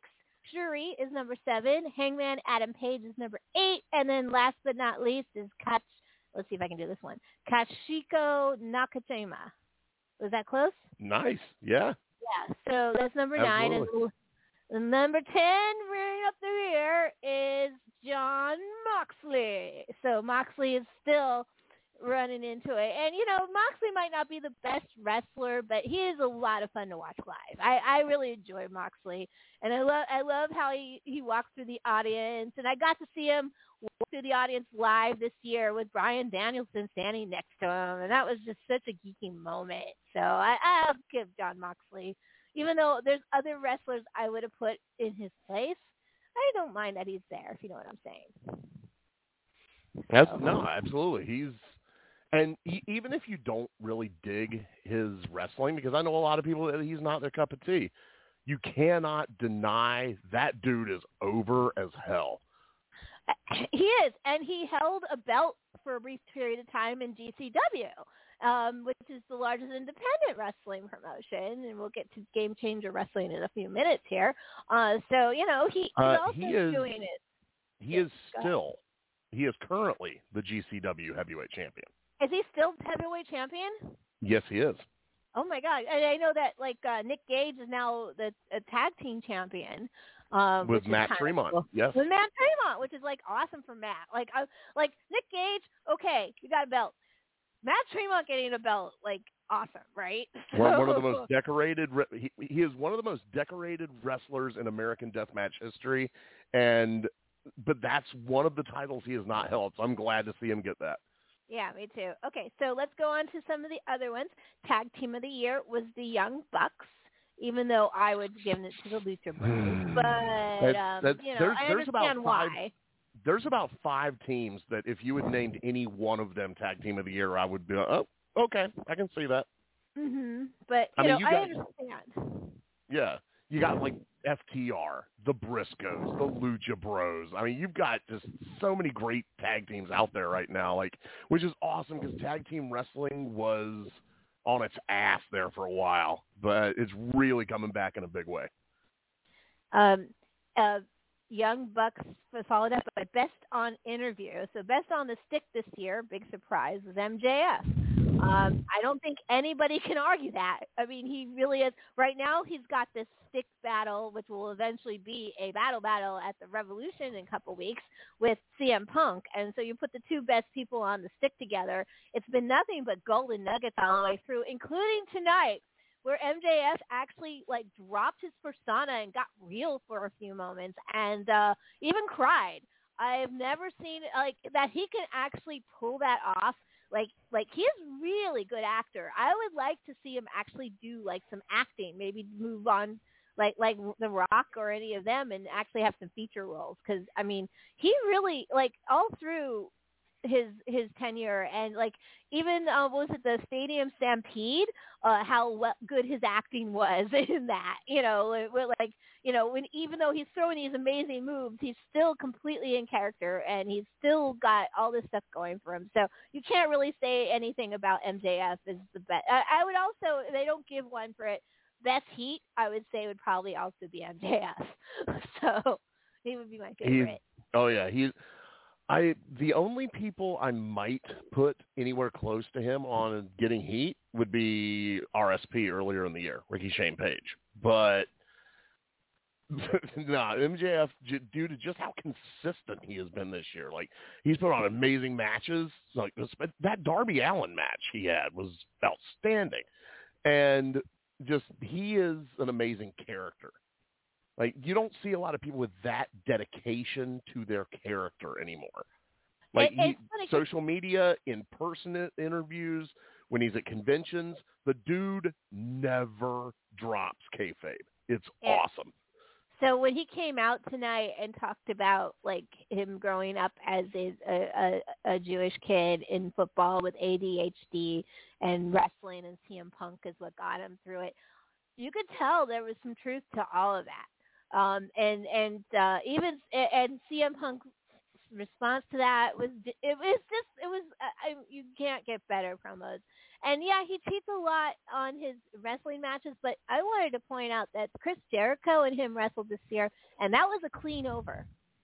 So you know, so whoever the bookings are just phenomenal, and we'll talk about booking of the year because we know who's booking, and he won, but we're not there yet. So let's move on. MJF, we could talk for I could literally talk for hours about MJF and how awesome he is. And um, one, last, but, one last thing about MJF. Speaking of the way they're booking him, I love the way they are slow burning this whole Wardlow thing. Uh, yeah, I know. I thought it would be moved faster, but it hasn't.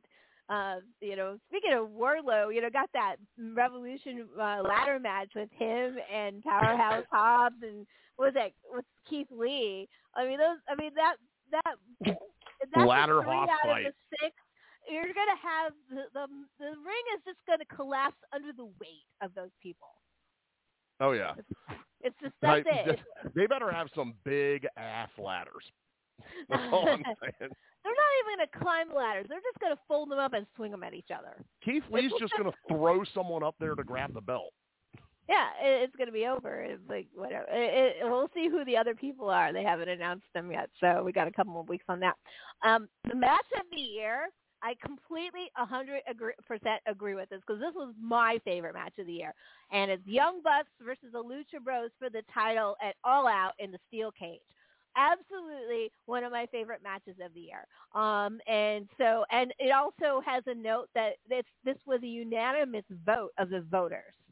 So um, I find that interesting that that was the one that because uh, there, there was a runner up. I thought that I think Meltzer put that in. And that was the what was it? Met uh, Kenny Omega versus uh, Bryan Danielson. That two hour match they did together. I think it was them, right? Two hour match they did together that ended up as a draw. That That was one, it, yeah, the 60 minute Broadway. Yeah, yeah. So that was a long ass match. See, my my vote for last year, and like I said, was um, Britt Baker and Thunder Rosa in the lights out match.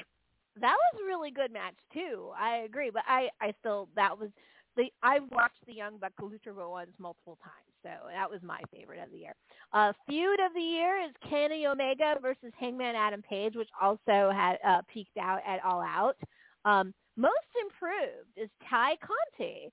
Speaking of which, uh, Tay Conti, Conti. which is uh, she hits right now is beefing with Jade Cargill. Um, I, most I just want under- to throw out there right quick. My my vote for feud of the year would have gone for Murder Grandpa versus America. Minoru Suzuki versus everyone. Yeah, I know it was pretty awesome. And and the free match that they showed on YouTube of him and Bryan Danielson was a highlight of the year. Also, I thought. Uh, so you, you know, you, just, you want to watch two dudes have a great time beating the ever living shit out of each other. That's it right there. They weren't even wrestling. They were just chopping each other and then sticking their tongues out. That was it. Yeah, it was and then they were and they, yeah, you could tell they were having the time of their lives in there. Oh my god, it was so funny. Oh my murdered grandpa. He's my boy. I, I'm so glad that he got that tour of America this year because more people needed to see him alive, and I still wish I could have. Almost did. I, even though I had already seen AEW the week before, I could have gone back up to Philly and saw him up there, and I didn't. I didn't because But- I knew you would hate me forever if I did. He is coming back to America in the summer, so we don't know where he's going to be, but may have to make that happen. Fingers crossed it's Atlanta. So uh, you Fingers know, crossed. All right, so Tay Conti's most improved, which I actually think is well earned because yeah, she's she's gorgeous, and uh, I mean you can't take away from the uh her her abs and pecs. I mean, oh my gosh, uh, but she actually is become a very popular wrestler and for good reason. And I would like to see that some women popped up in some of these as number one. Um, now Tell you what I one- like. My my Go vote ahead. for most improved would have been Jade Cargill, And what I like about that is the winner and the one I would have picked are both in AEW's women's division, and that was AEW's major weak point when it started. So I like that some of the most improved are in that division. So they're they're they're bringing it up, and they're actually building a really good women's division on that show. Didn't Kenny Omega actually started booking the the women's division himself? Mhm. um, yes, we did. Yeah, and and all of a sudden it was like a, a a switch flipped, and you started getting like you know I started actually paying attention because I'll be honest with you, that was usually my bathroom break. Like the women's Mhm. matches were on, I'd go go to the bathroom, but I am not anymore. And they've had headlining, and you know Jade Cargill was the headliner at the last AEW show I saw, so that was awesome. Uh, so now this is not an AEW person, but most underrated this year is Ricochet. Oh, Ricochet, man. He uh it, it is criminal what WWE is doing with that guy. And you know what they're doing with him? Nothing. This guy is amazing. Like he's a lot like Fenix and Pac and like the guys that physics and Sammy that physics just don't apply to. But he's the first person I ever saw pull off a double moonsault. Like the dude's incredible and could be putting on banger matches all over the place and he's doing two and a half minute jobs on WWE TV. It's terrible. Well, well, but obviously the fans love him here. Uh, rookie of the year because Tay Conti was most improved. Rookie of the year was went to Jade Cargill. So, and I would completely agree with that because it's, I she comes on like a beast in the beginning. You're like, who is this Mhm. chick? Um, but you know now she's actually like I'm seeing her do moonsaults and you know she's starting to actually wrestle. And and I don't think that if she was in WWE, they would have given her the space to develop her craft like she, they are in AEW. So no, um, that was cool. She I- was so green when she started that we've kind of we've gotten to watch her learn to wrestle in real time, which is cool. and her and her title match with Thunder Rosa was very satisfying, and they still have a good heat going on to this day. So uh, you know, I, I will bring on some more of that. I, I'm all about that. So, uh, best non wrestler, and you'll have to give me more information why he deserves it. Uh, Paul Heyman. Mm. Because oh oh see, I don't think about WWE a lot because I don't watch their programming. But now that I think about it, if I was going to put anyone as neck and neck with MJF on the mic, it's Paul Heyman. Paul Heyman is the master storyteller of all master storytellers. I mean, all the way up through his days as Paulie Dangerously, up through running ECW, now being, you know, the the advocate for Brock Lesnar and then his work with Roman Reigns. Like he has been absolutely amazing. You put a mic in that guy's hand and he will deliver an entertaining segment every last time. I don't think I've ever seen him put in a dud performance. You know, though, honestly, if I was gonna, and this is not a person on the stick, but if I was gonna say my favorite non wrestler, it would be Aubrey Edwards. I love her so much, and I wish she was on this list somehow. They don't have a best ref award, and they maybe they should. Horrible. They should. Yeah, Absolutely. so- Although, but I, I don't think it, it would be like Aubrey Edwards and then everybody else. You know. so, um, not surprising, best announcer of the year is Mr. Me. Excalibur himself. You well, yes, you always are, but but but the person that you aspire to, the one that influences your vision, Excalibur, has won this award. Um, and they also give a worst announcer who went to Corey Graves. I disagree. Kevin Gill needs that one. But Okay. I don't know Corey Graves very well, so I can't say one way or another. And I, I want him on the show, so I'm not going to say anything bad. Um, I don't really think say, I don't really think Corey's bad. He just does commentary on a very bad show. oh, and you know exactly who the worst person um, on the um, on the stick in the in the booth is, and that is uh, the Snuggles, an IWA. I wasn't gonna say it, but you know, eh, you've already said your piece on that one, so um, have. All right, so I'm just going to go all three of these together. Um, Best Booker, Promoter of the Year, and Promotion of the Year all went to AEW. So Tony Khan, Tony Khan, and AEW. So uh, big surprise, Tony Khan wins Best Booker because honestly, he is the best booker out there of the mainstream wrestling uh, of the corporate ones. Because I mean, really, Uh, I would actually give a shout out to the guy who wrestled. Uh, what's his name, Marino of IWA. I also think he's a really good booker. Um, oh, Danny D'Amato. Danny D'Amato. I always fuck up his name too. That's so terrible at it. But I really appreciate Danny D'Amato as a booker because I mean DCW books some good matches, but I find myself entertained by all the IWA matches. So um, it may be a runner-up to the guy who does Masters of Pain. So uh, there, that was also one of my favorite um, tournaments of the year. They don't have a tournament of the of the year award. They should. Um, okay, so uh, and of course, best weekly TV show went to Dynamite. Big surprise there. Um, best gimmick goes to Roman Reigns, but they also have a worst gimmick, and it's Alexa Bliss. I don't know who that is. okay, yeah, I can see that. Alex, um, basically, when they got rid of Bray Wyatt, they tried to give his gimmick to Alexa Bliss, and it just was not suited for her, and it was not good.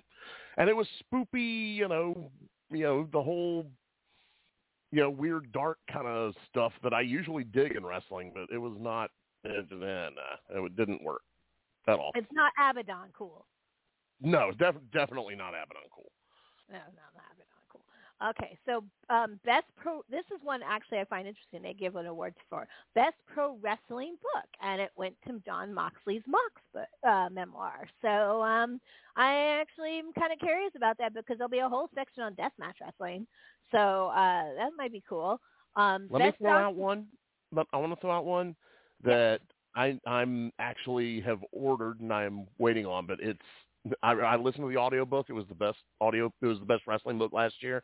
I can't remember the name of the guy who wrote it, but it's called Blood and Fire. It's a history of the Sheik, and not the Iron Sheik, but the Sheik, like Sabu's uncle, the Sheik, and Ah. it's fantastic. So Okay, well, if if you're a fan of old school hardcore wrestling, please, I implore you check that one out. So excellent. So two good book book uh, suggestions right there.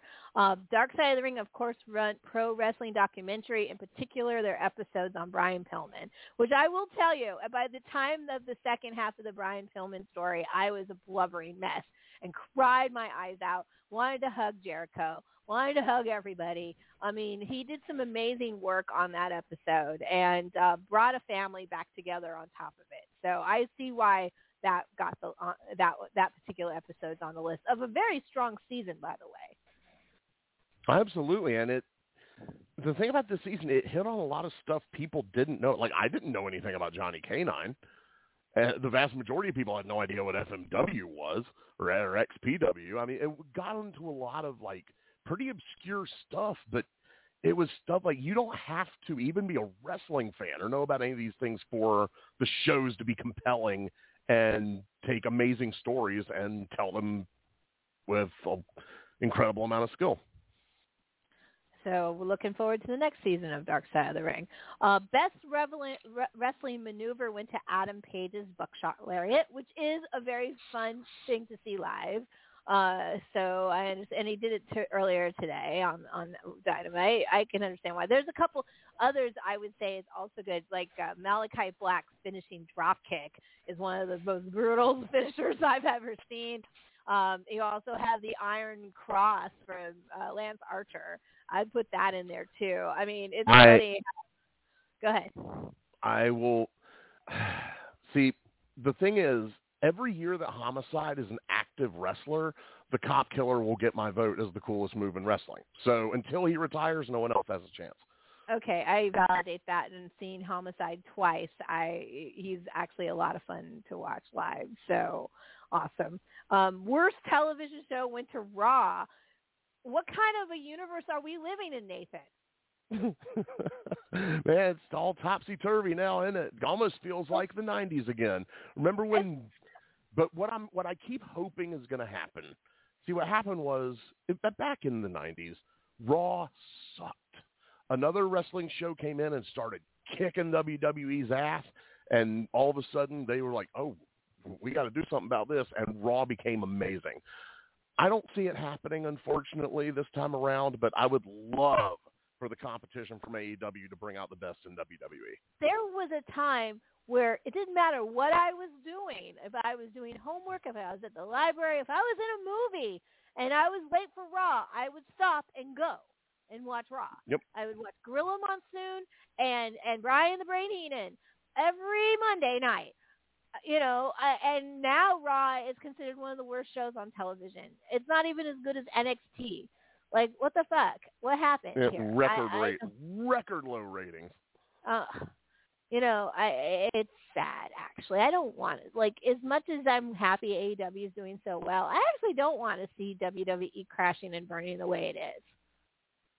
No, but problem is they keep taking all the like I won't say all because they have they have some amazing talent over there, but they keep taking all the amazing stars they could be building for tomorrow and just delivering them on a silver platter to AEW.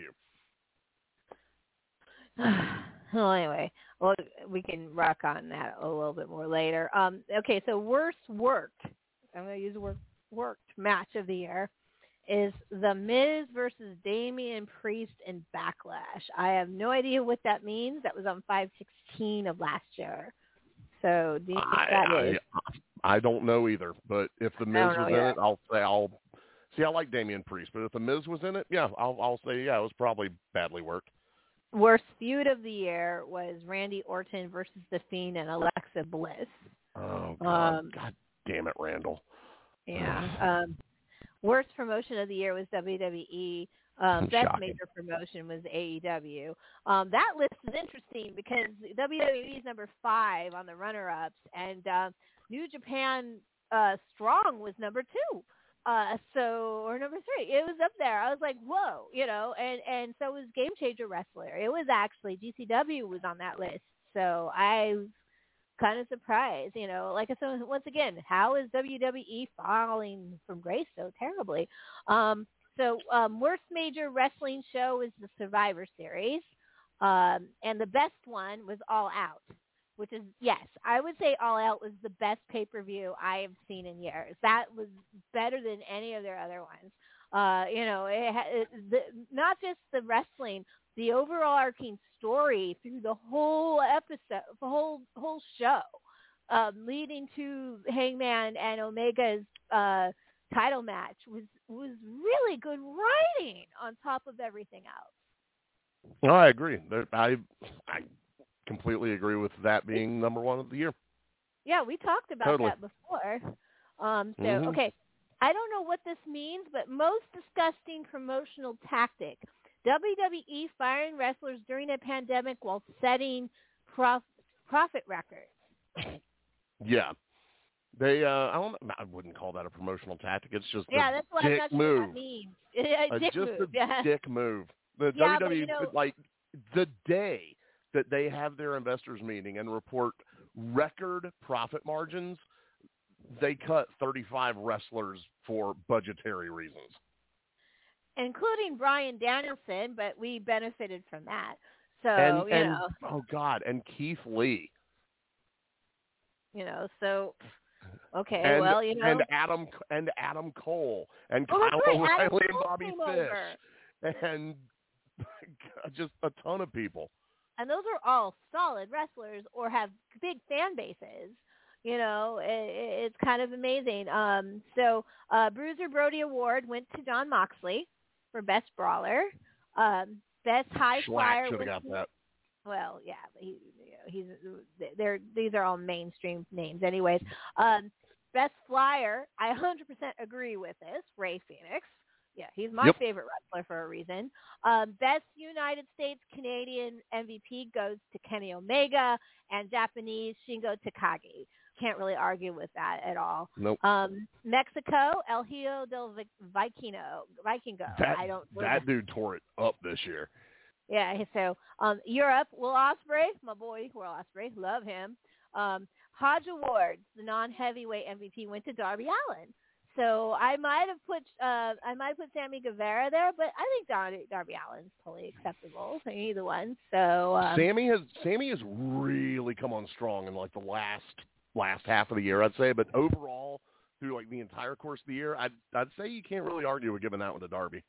Uh, yeah, not really. Uh, women's wrestling MVP went to Utami ha- ha- ha- Hayashishita.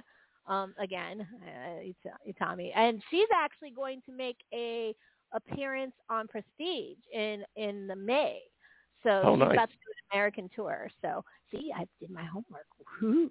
Um, best box office draw, and this is so obvious because the ratings were also the biggest they've had on AEW for a Dynamite show, not a uh, not a pay per view. Was CM Punk's return in Chicago. Uh, Oh, so, yeah. yeah. Duh. Um, feud of the year once again, Kenny Omega and Adam Page winning that. Most charismatic on the stick is CM Punk. Yeah, pretty much. And the Bryan Danielson Award guest for best technical wrestler went to who this year? it's a it's a quite a feat to get the award named after you.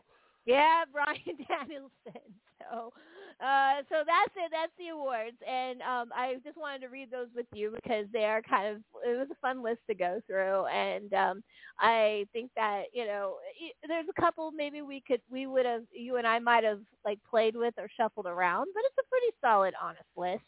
Um, I still am kind of blown away that WWE is falling from grace so hard um you know it it just like you know it, yeah sure the nostalgia factor of wrestlemania will always bring people in but that they shouldn't be relying on people's memories of the good old days to keep their ratings up Last year, well, I will say it this way: even though I don't watch WWE, I still watch. Like you said, the the nostalgia factor for WrestleMania is just ridiculous. Last year was the first year I didn't watch WrestleMania in two decades. That's, that's how saying a lot you watch everything Yeah. that's how little WWE has done to make me and apparently the rest of the wrestling fans give a shit about their product. but you know, the next time that we watch wrestling together, it's not going to be a major promotion. It's going to be the biggest independent promotion in the United States because we are going in two weeks on March 12th to Game Changer Wrestling, GCW's first appearance in Atlanta. Yep, finally going to get to see some GCW, and it's at Center Stage Theater, which has such a long history with wrestling. And I think I think it's really cool. Game Changers making their debut at that particular venue. Now they haven't announced many uh, actual matches yet, but you did get read a list of. They announced two, and you've read a list of the people that are going to possibly make appearances. Yes, at that show we have Blake Christian versus Jonathan Gresham, which is going to be. I mean, that's the ROH champion versus a dude who has been tearing up in New Japan all year, which is And I, I saw. John Gresham win the title live at Ring of Honor last year, so this will be awesome to see him again. Yep. and I'll be watching him tomorrow night at Terminus live defend that title against Santana. That's going to be a kick-ass match. Yep. And uh, let's see, AR Fox, one of the best high flyers that has ever been in the game, is going to be taking on the rookie sensation Nick Wayne. which is in the the fetus that wrestles. I mean, he's 16 Yeah. years old, and we just saw him on Prestige as well get his ass kicked, but he's still, and he's also just signed with AEW, so he hasn't made his official appearance, I don't think yet. Uh, but he's gonna, we're gonna see him soon on. I bet I have a feeling he's gonna show up at the ladder match. Like he'll be this little tiny 16 year old dude and all these big hoss people. I mean, it's terrible. And he'll be staring Wardlow straight in the knee. But Can you imagine the height that Keith Lee could get by throwing that kid across the stage? God. Uh, al- also appearing on this card, we have a list here. Uh, Effie, Matt Cardona, Yay! Alley Yeah. Catch, SGC, AJ Gray, Gringo Loco, Tony Deppen, Joey Janela. But at the bottom of this list, it says Atticus Cogar. But I let's talk about kind of doubt we'll see him. Um, why don't you tell our audience, Atticus Cogar is actually one of the hottest up and coming wrestlers on the deathmatch scene, and he's been getting bigger every day.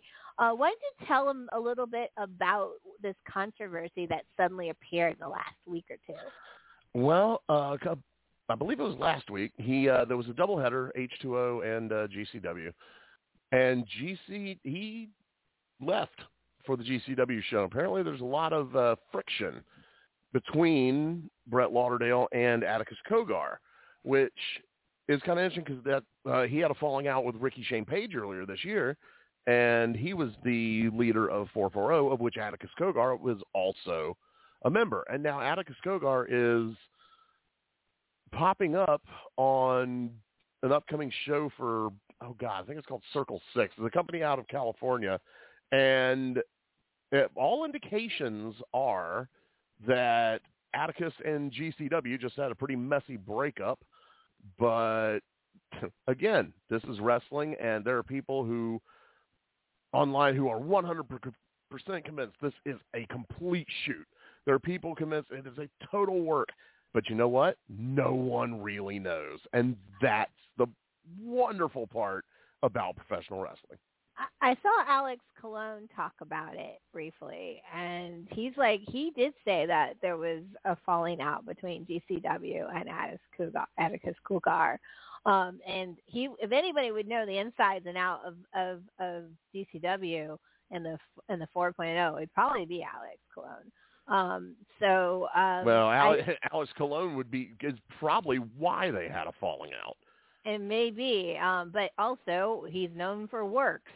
So once again, mm-hmm. you know, Mhm. we're not sure like what what's going down with that. I really I have seen Atticus wrestle on on television. Like he did that um blood and guts uh I guess they call it War Horse or War uh, what War Games. Did the War Game show on. GCW with the entire 4.0 uh, 440, which was actually one of the best of those types of matches I've seen. That was great. Um, and and um, he's got this thing with Masada's skewer, skewers, these bright green skewers, which he does in the pit fights and everything. And so he, you know, he's got his own thing happening. And so I was really looking forward to seeing him live because he kind of stands out uh, Yeah, and amongst and in really addition- talented people. in addition to him being quite the deathmatch competitor and quite adept at the violent arts, he's also just one of the best old school heels to just, you know, get in there and just make the crowd as pissed off as humanly possible and want to kill this guy that I've seen in a long time. He, he this Yeah, guy love him. understands the psychology of of the show. So we'll we'll have to see to be continued on that one. Uh, so you know, we were gonna, I was talking about clocking out early, but we're out of time. we actually made it to the end of the show. So thank you, Nathan, for staying on for the second hour and talking wrestling. So once again, you're going to be at the Terminus show tomorrow night. Yes, and I also need to uh, say that I will be March 5th at the 187 Tribute to New Jack show Oh, in yeah. uh, Rocky Top, Tennessee, a show that will feature the return to action of the one, the only, the deathmatch icon, the motherfucking Necro Butcher. and you're going to get to call that match. Absolutely, I am. I, the voice of violence will be there. The one and only voice of violence, except no substitute, will be at that show doing my commentary thing and doing my ring announcing thing. And once again, that's March 6th in in Fifth. Knoxville or 5th. March 5th in Rocky Top, Tennessee. Good old Rocky Top. Oh, good old Rocky. There's songs about Rocky Top. Mm-hmm. Indeed, there are. It's about uh, about 45 minutes northwest of um, Knoxville. So yeah, beau- beautiful country up there, and come watch come watch us bleed all over it. That'll be awesome. And so Terminus, and then you're going to be doing that, and then we're going to see the on the 12th. And I'm going to give a shout out to the two shows in IWA is throwing in Chattanooga on the same weekend that we're going to be at GCW. They're doing a pit fighter and they're doing a no holds barred match, and the lineups are solid for both of those shows. So uh, plenty of wrestling to go see and uh, the and the IWA shows are always a decent price ticket, never too expensive. Uh, even the GCW ticket wasn't that bad. So you know, plenty of good cheap bloody thrills out there for people to go see live. So thank you again, Nathan, for being on the show. I want to thank again our guest, Jeff Seemann, and good luck on his uh, theatrical premiere and tour of Terror Trips, and of course Raven and Aaron, my long-standing co-hosts. Uh, once again, our next show will be da-da-da, March what? I don't remember. I just said that March 16th. Um, don't know if what it's going to be yet. We will have a recap of um, the GCW show and your Rocky Top show and all that on that episode. brief recaps uh, how those went uh, in the tournament show. Uh, but I, will, I might have a special guest on that show, uh, so I'm not going to talk about the topic yet. And then again on the 30th, we're going to do an Oscar recap, even though all of us are all really, really pissed at the Oscars right now. Uh, so find the Sexy Witches on Facebook, at the Sexy Witches, same on Twitter, at the Sexy Witches. You can always find me, Elizabeth Catherine Gray, on my personal profile where I talk about everything from documents to invasions of countries to film, whatever you want. And also, we got three groups on Facebook, the FB Film Geek Circle, which is about movies, the Halloween Horror Movie Marathon Madness, which is about obviously horror movies. That is a contest in October, and the Rogue, uh, Station, which is a small but significant science and science fiction group. Thank you all. Good film hunting. We're going to leave you tonight with Atticus Cougar's, because uh, I don't know if I'm going to actually get to hear it live, so I decided I was going to play it tonight. As Cougar's entrance music, Last 10 Seconds of Life by Guillotine Queen. So good night, y'all. Blessed be. Good soul hunting, and see you in a couple weeks.